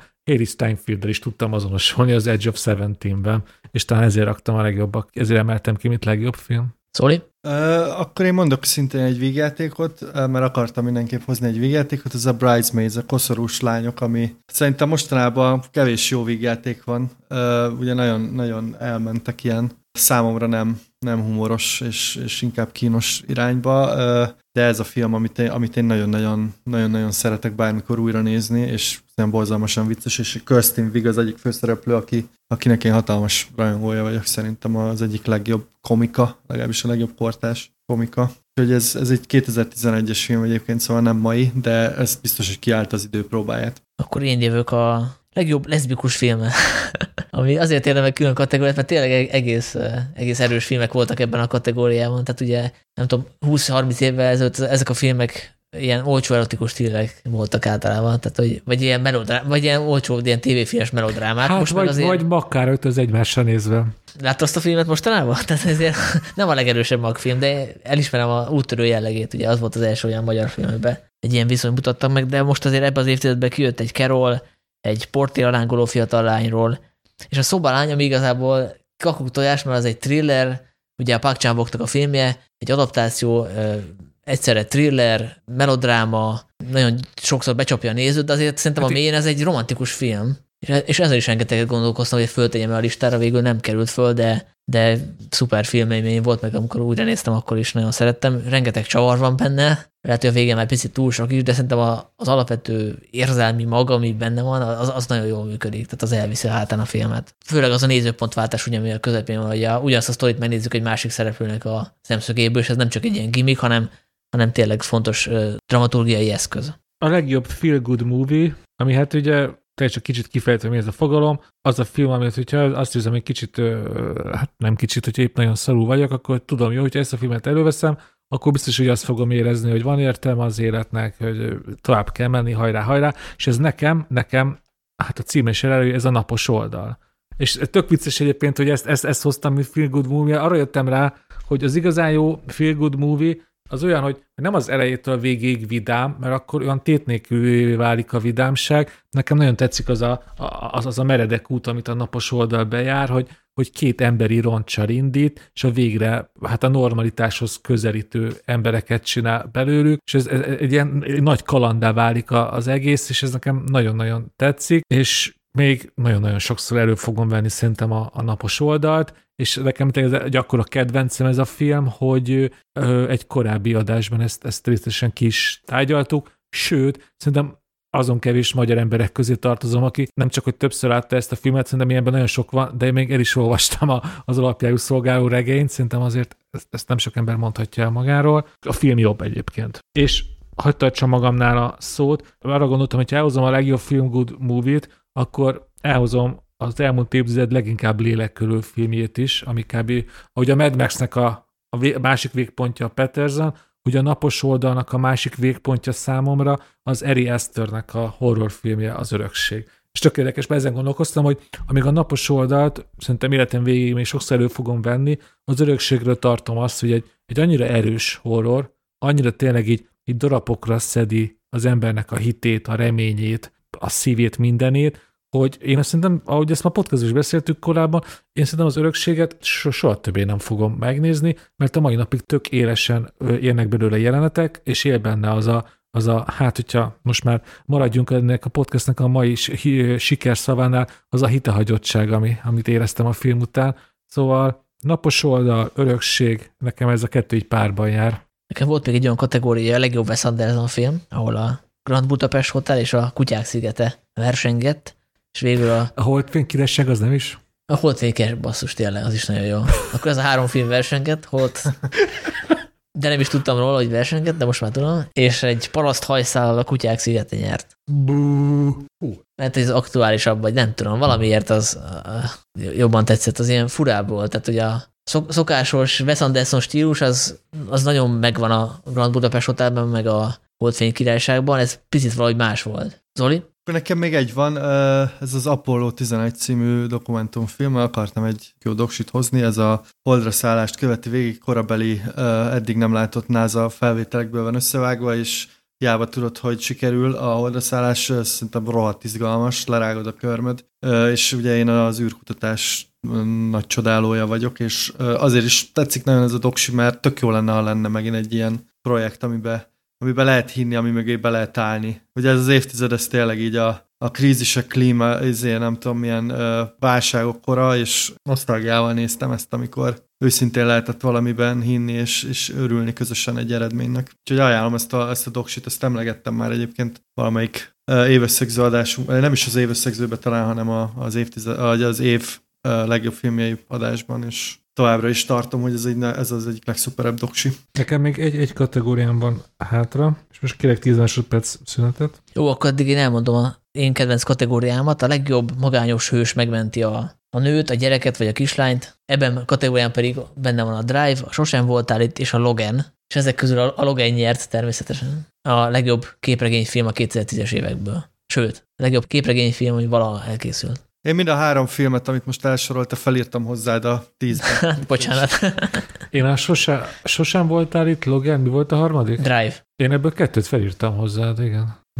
Egy kategória maradt nálam hátra, filmzsenerem a western, és egy kicsit olyan, olyan, olyan legismert fudulásom volt, hogy, hogy nem raktam az első tízbe, de vagy úgy éreztem, hogy, hogy hiába a western a kedvencem, a legjobb tízbe egyik se fért bele, annak ellenére, hogy, hogy több tényleg remek mű is készült az elmúlt tíz évben. Például Kerry Reichardt kettőt is csinálta, a Mix Cut-Offot és a First Scout, és sokáig arra gondoltam, hogy ez az a kategória, ami, a, ami miatt én majd beszéltek a Hell, Hell or High Water-ről, és aztán pár napja bevillant, hogy úristen, én láttam a Godless című western sorozatot, amit Scott Frank írt és rendezett, és ha már Letterbox, Letterboxra ennyi szó esett, én rögtön bevágtam rá az öt csillagot, és arra gondoltam, hogy ezt talán kevesen ismerik, itt az idő, hogy egy kis társadalmi hirdetést is csináljak, és mindenkinek ajánljam a Godless, mert azért ez az elmúlt tíz év legjobb westernje, mert fogja ezt az egész óriási western mitológiát, ami több évtized filmtermése dagasztott egyre nagyobbá, nagyobbá, és ezt hét majdnem egyórás részben is szintetizálja.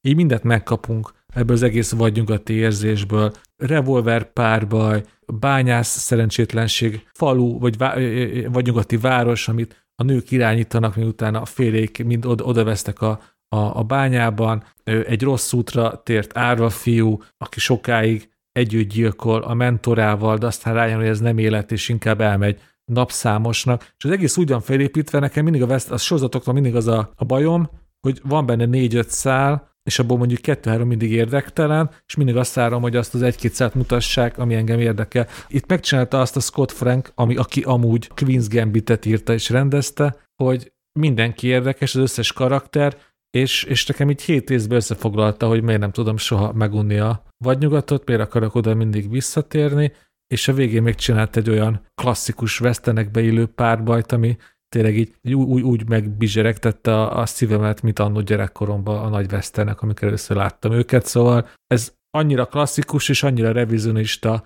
hogy, hogy mindkét Western almifajnak a rajongóit szerintem meg fogja tudni érinteni, tök jó keveri a kártyákat, hajrá, nekem a gard lesz a nem csak hogy a kedvenc Western, hanem a kedvenc sorozatom az elmúlt tíz évből. Hát az egy filmes adás, úgyhogy ezt majd két leszek kiválni, sajnos. Szóval te már végeztél? Ez egy minisorozat. Há, ez nem egy sorozat, hanem egy minisorozat, aminek hát sose lesz ugye volt. Dénes mindig, mindig hangoztatod, hogy te nem nézel sorozatot, mert hogy neked az, az ugye alja, meg degradáló. Ugye nem nézted meg a, az elmúlt évtized 20 legjobb sorozatából egyit sem, sőt a, így a mozgókép történet meghatározó sorozatait sem ismered, és erre hozol egy sorozatot, szóval hát nem tudok erre mit mondani. Az elmúlt évtized legjobb western sorozatát, igen. Western filmjét, filmek között is ez a legjobb. De hogyha ezt kivágod, visszagatom és kivágod, akkor ezennel többet nem hallhatjátok a hangomat a Filmvilág podcastban. Szerencsére nem hallgatsz podcastet.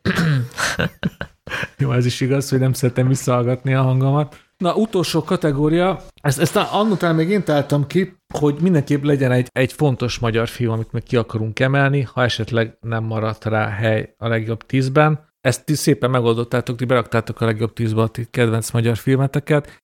Én nem raktam be, Dénes. Haragudj. Nem figyelsz. Ó, igen, mert Sanyi, te kettőt is raktál, a Vant és a Testről és Lélekről.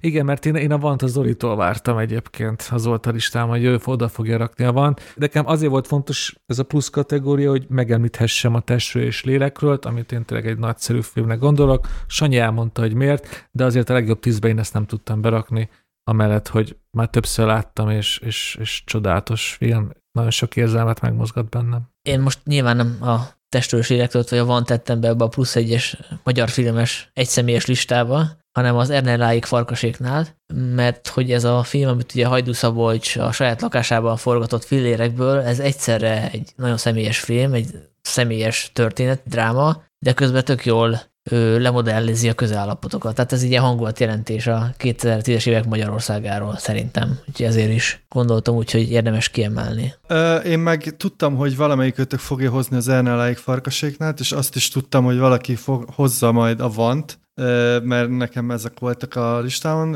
és akkor azért kerestem egy harmadikat, amit szintén nagyon-nagyon szeretek. Egyébként tök nehéz volt választani, mert sok jó magyar film van. Tippelek. De én az utóélet. Rosszul tippeltem, egy napot akartam volna.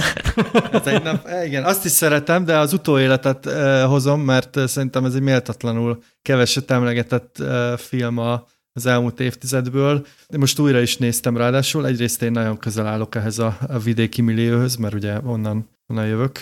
Másrészt szerintem ez egy nagyon jó high concept. Ugye az a sztori, hogy a, a srác édesapja meghal, és ő még így ilyen szellemként látja, azért szerintem ezzel így könnyű azonosulni, hogy a, a szülői árnyomasztás, és uh, rohadt jó jelentek vannak ebben a filmben, ilyen, ilyen igazi, igazi groteszk én, én nagyon hangosan kacagtam számtalanszor. Csak annyit emelnék ki, Angel Zsolt egy olyan autószerelőt játszik, aki nagyon jártas az ezotériában. Szerintem ez a magyar szakiknak egy ilyen eszenciális bemutatása, és tökéletes, tehát hibátlan. Úgyhogy ajánlom mindenkinek utóélet. Rendező neve nem Zomborác Virág egyébként, azt akartam mondani, hogy Zomborác Virág filmje.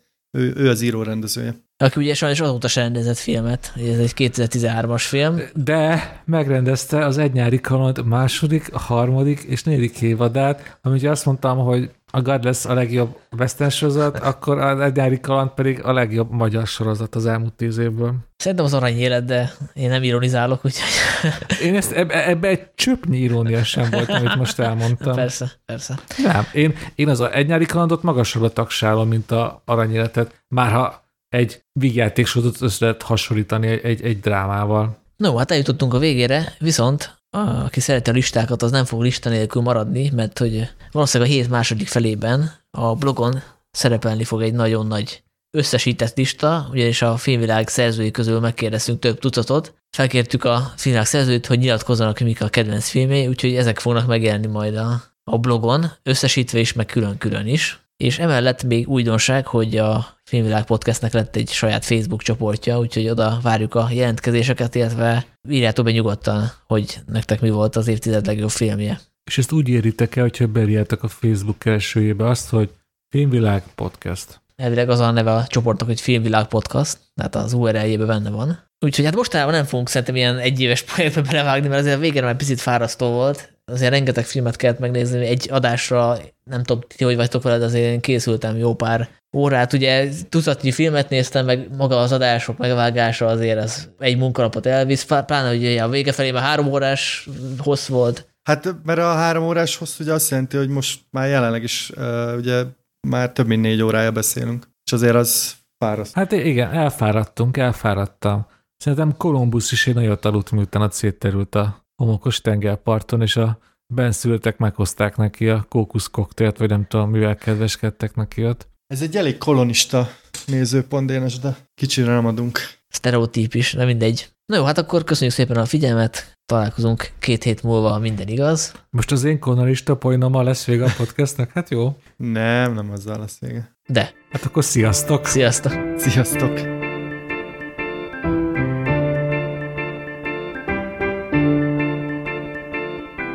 Filmvilág podcastjét hallottátok. Ha még nem tettétek meg, kövessetek bennünket a Spotify-on, az iTunes-on, vagy bármelyik nagyobb podcast szolgáltatónál.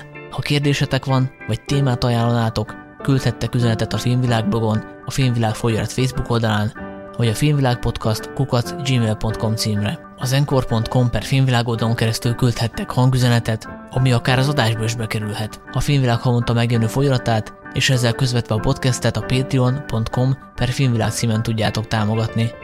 Köszönjük a figyelmet, találkozunk két hét múlva.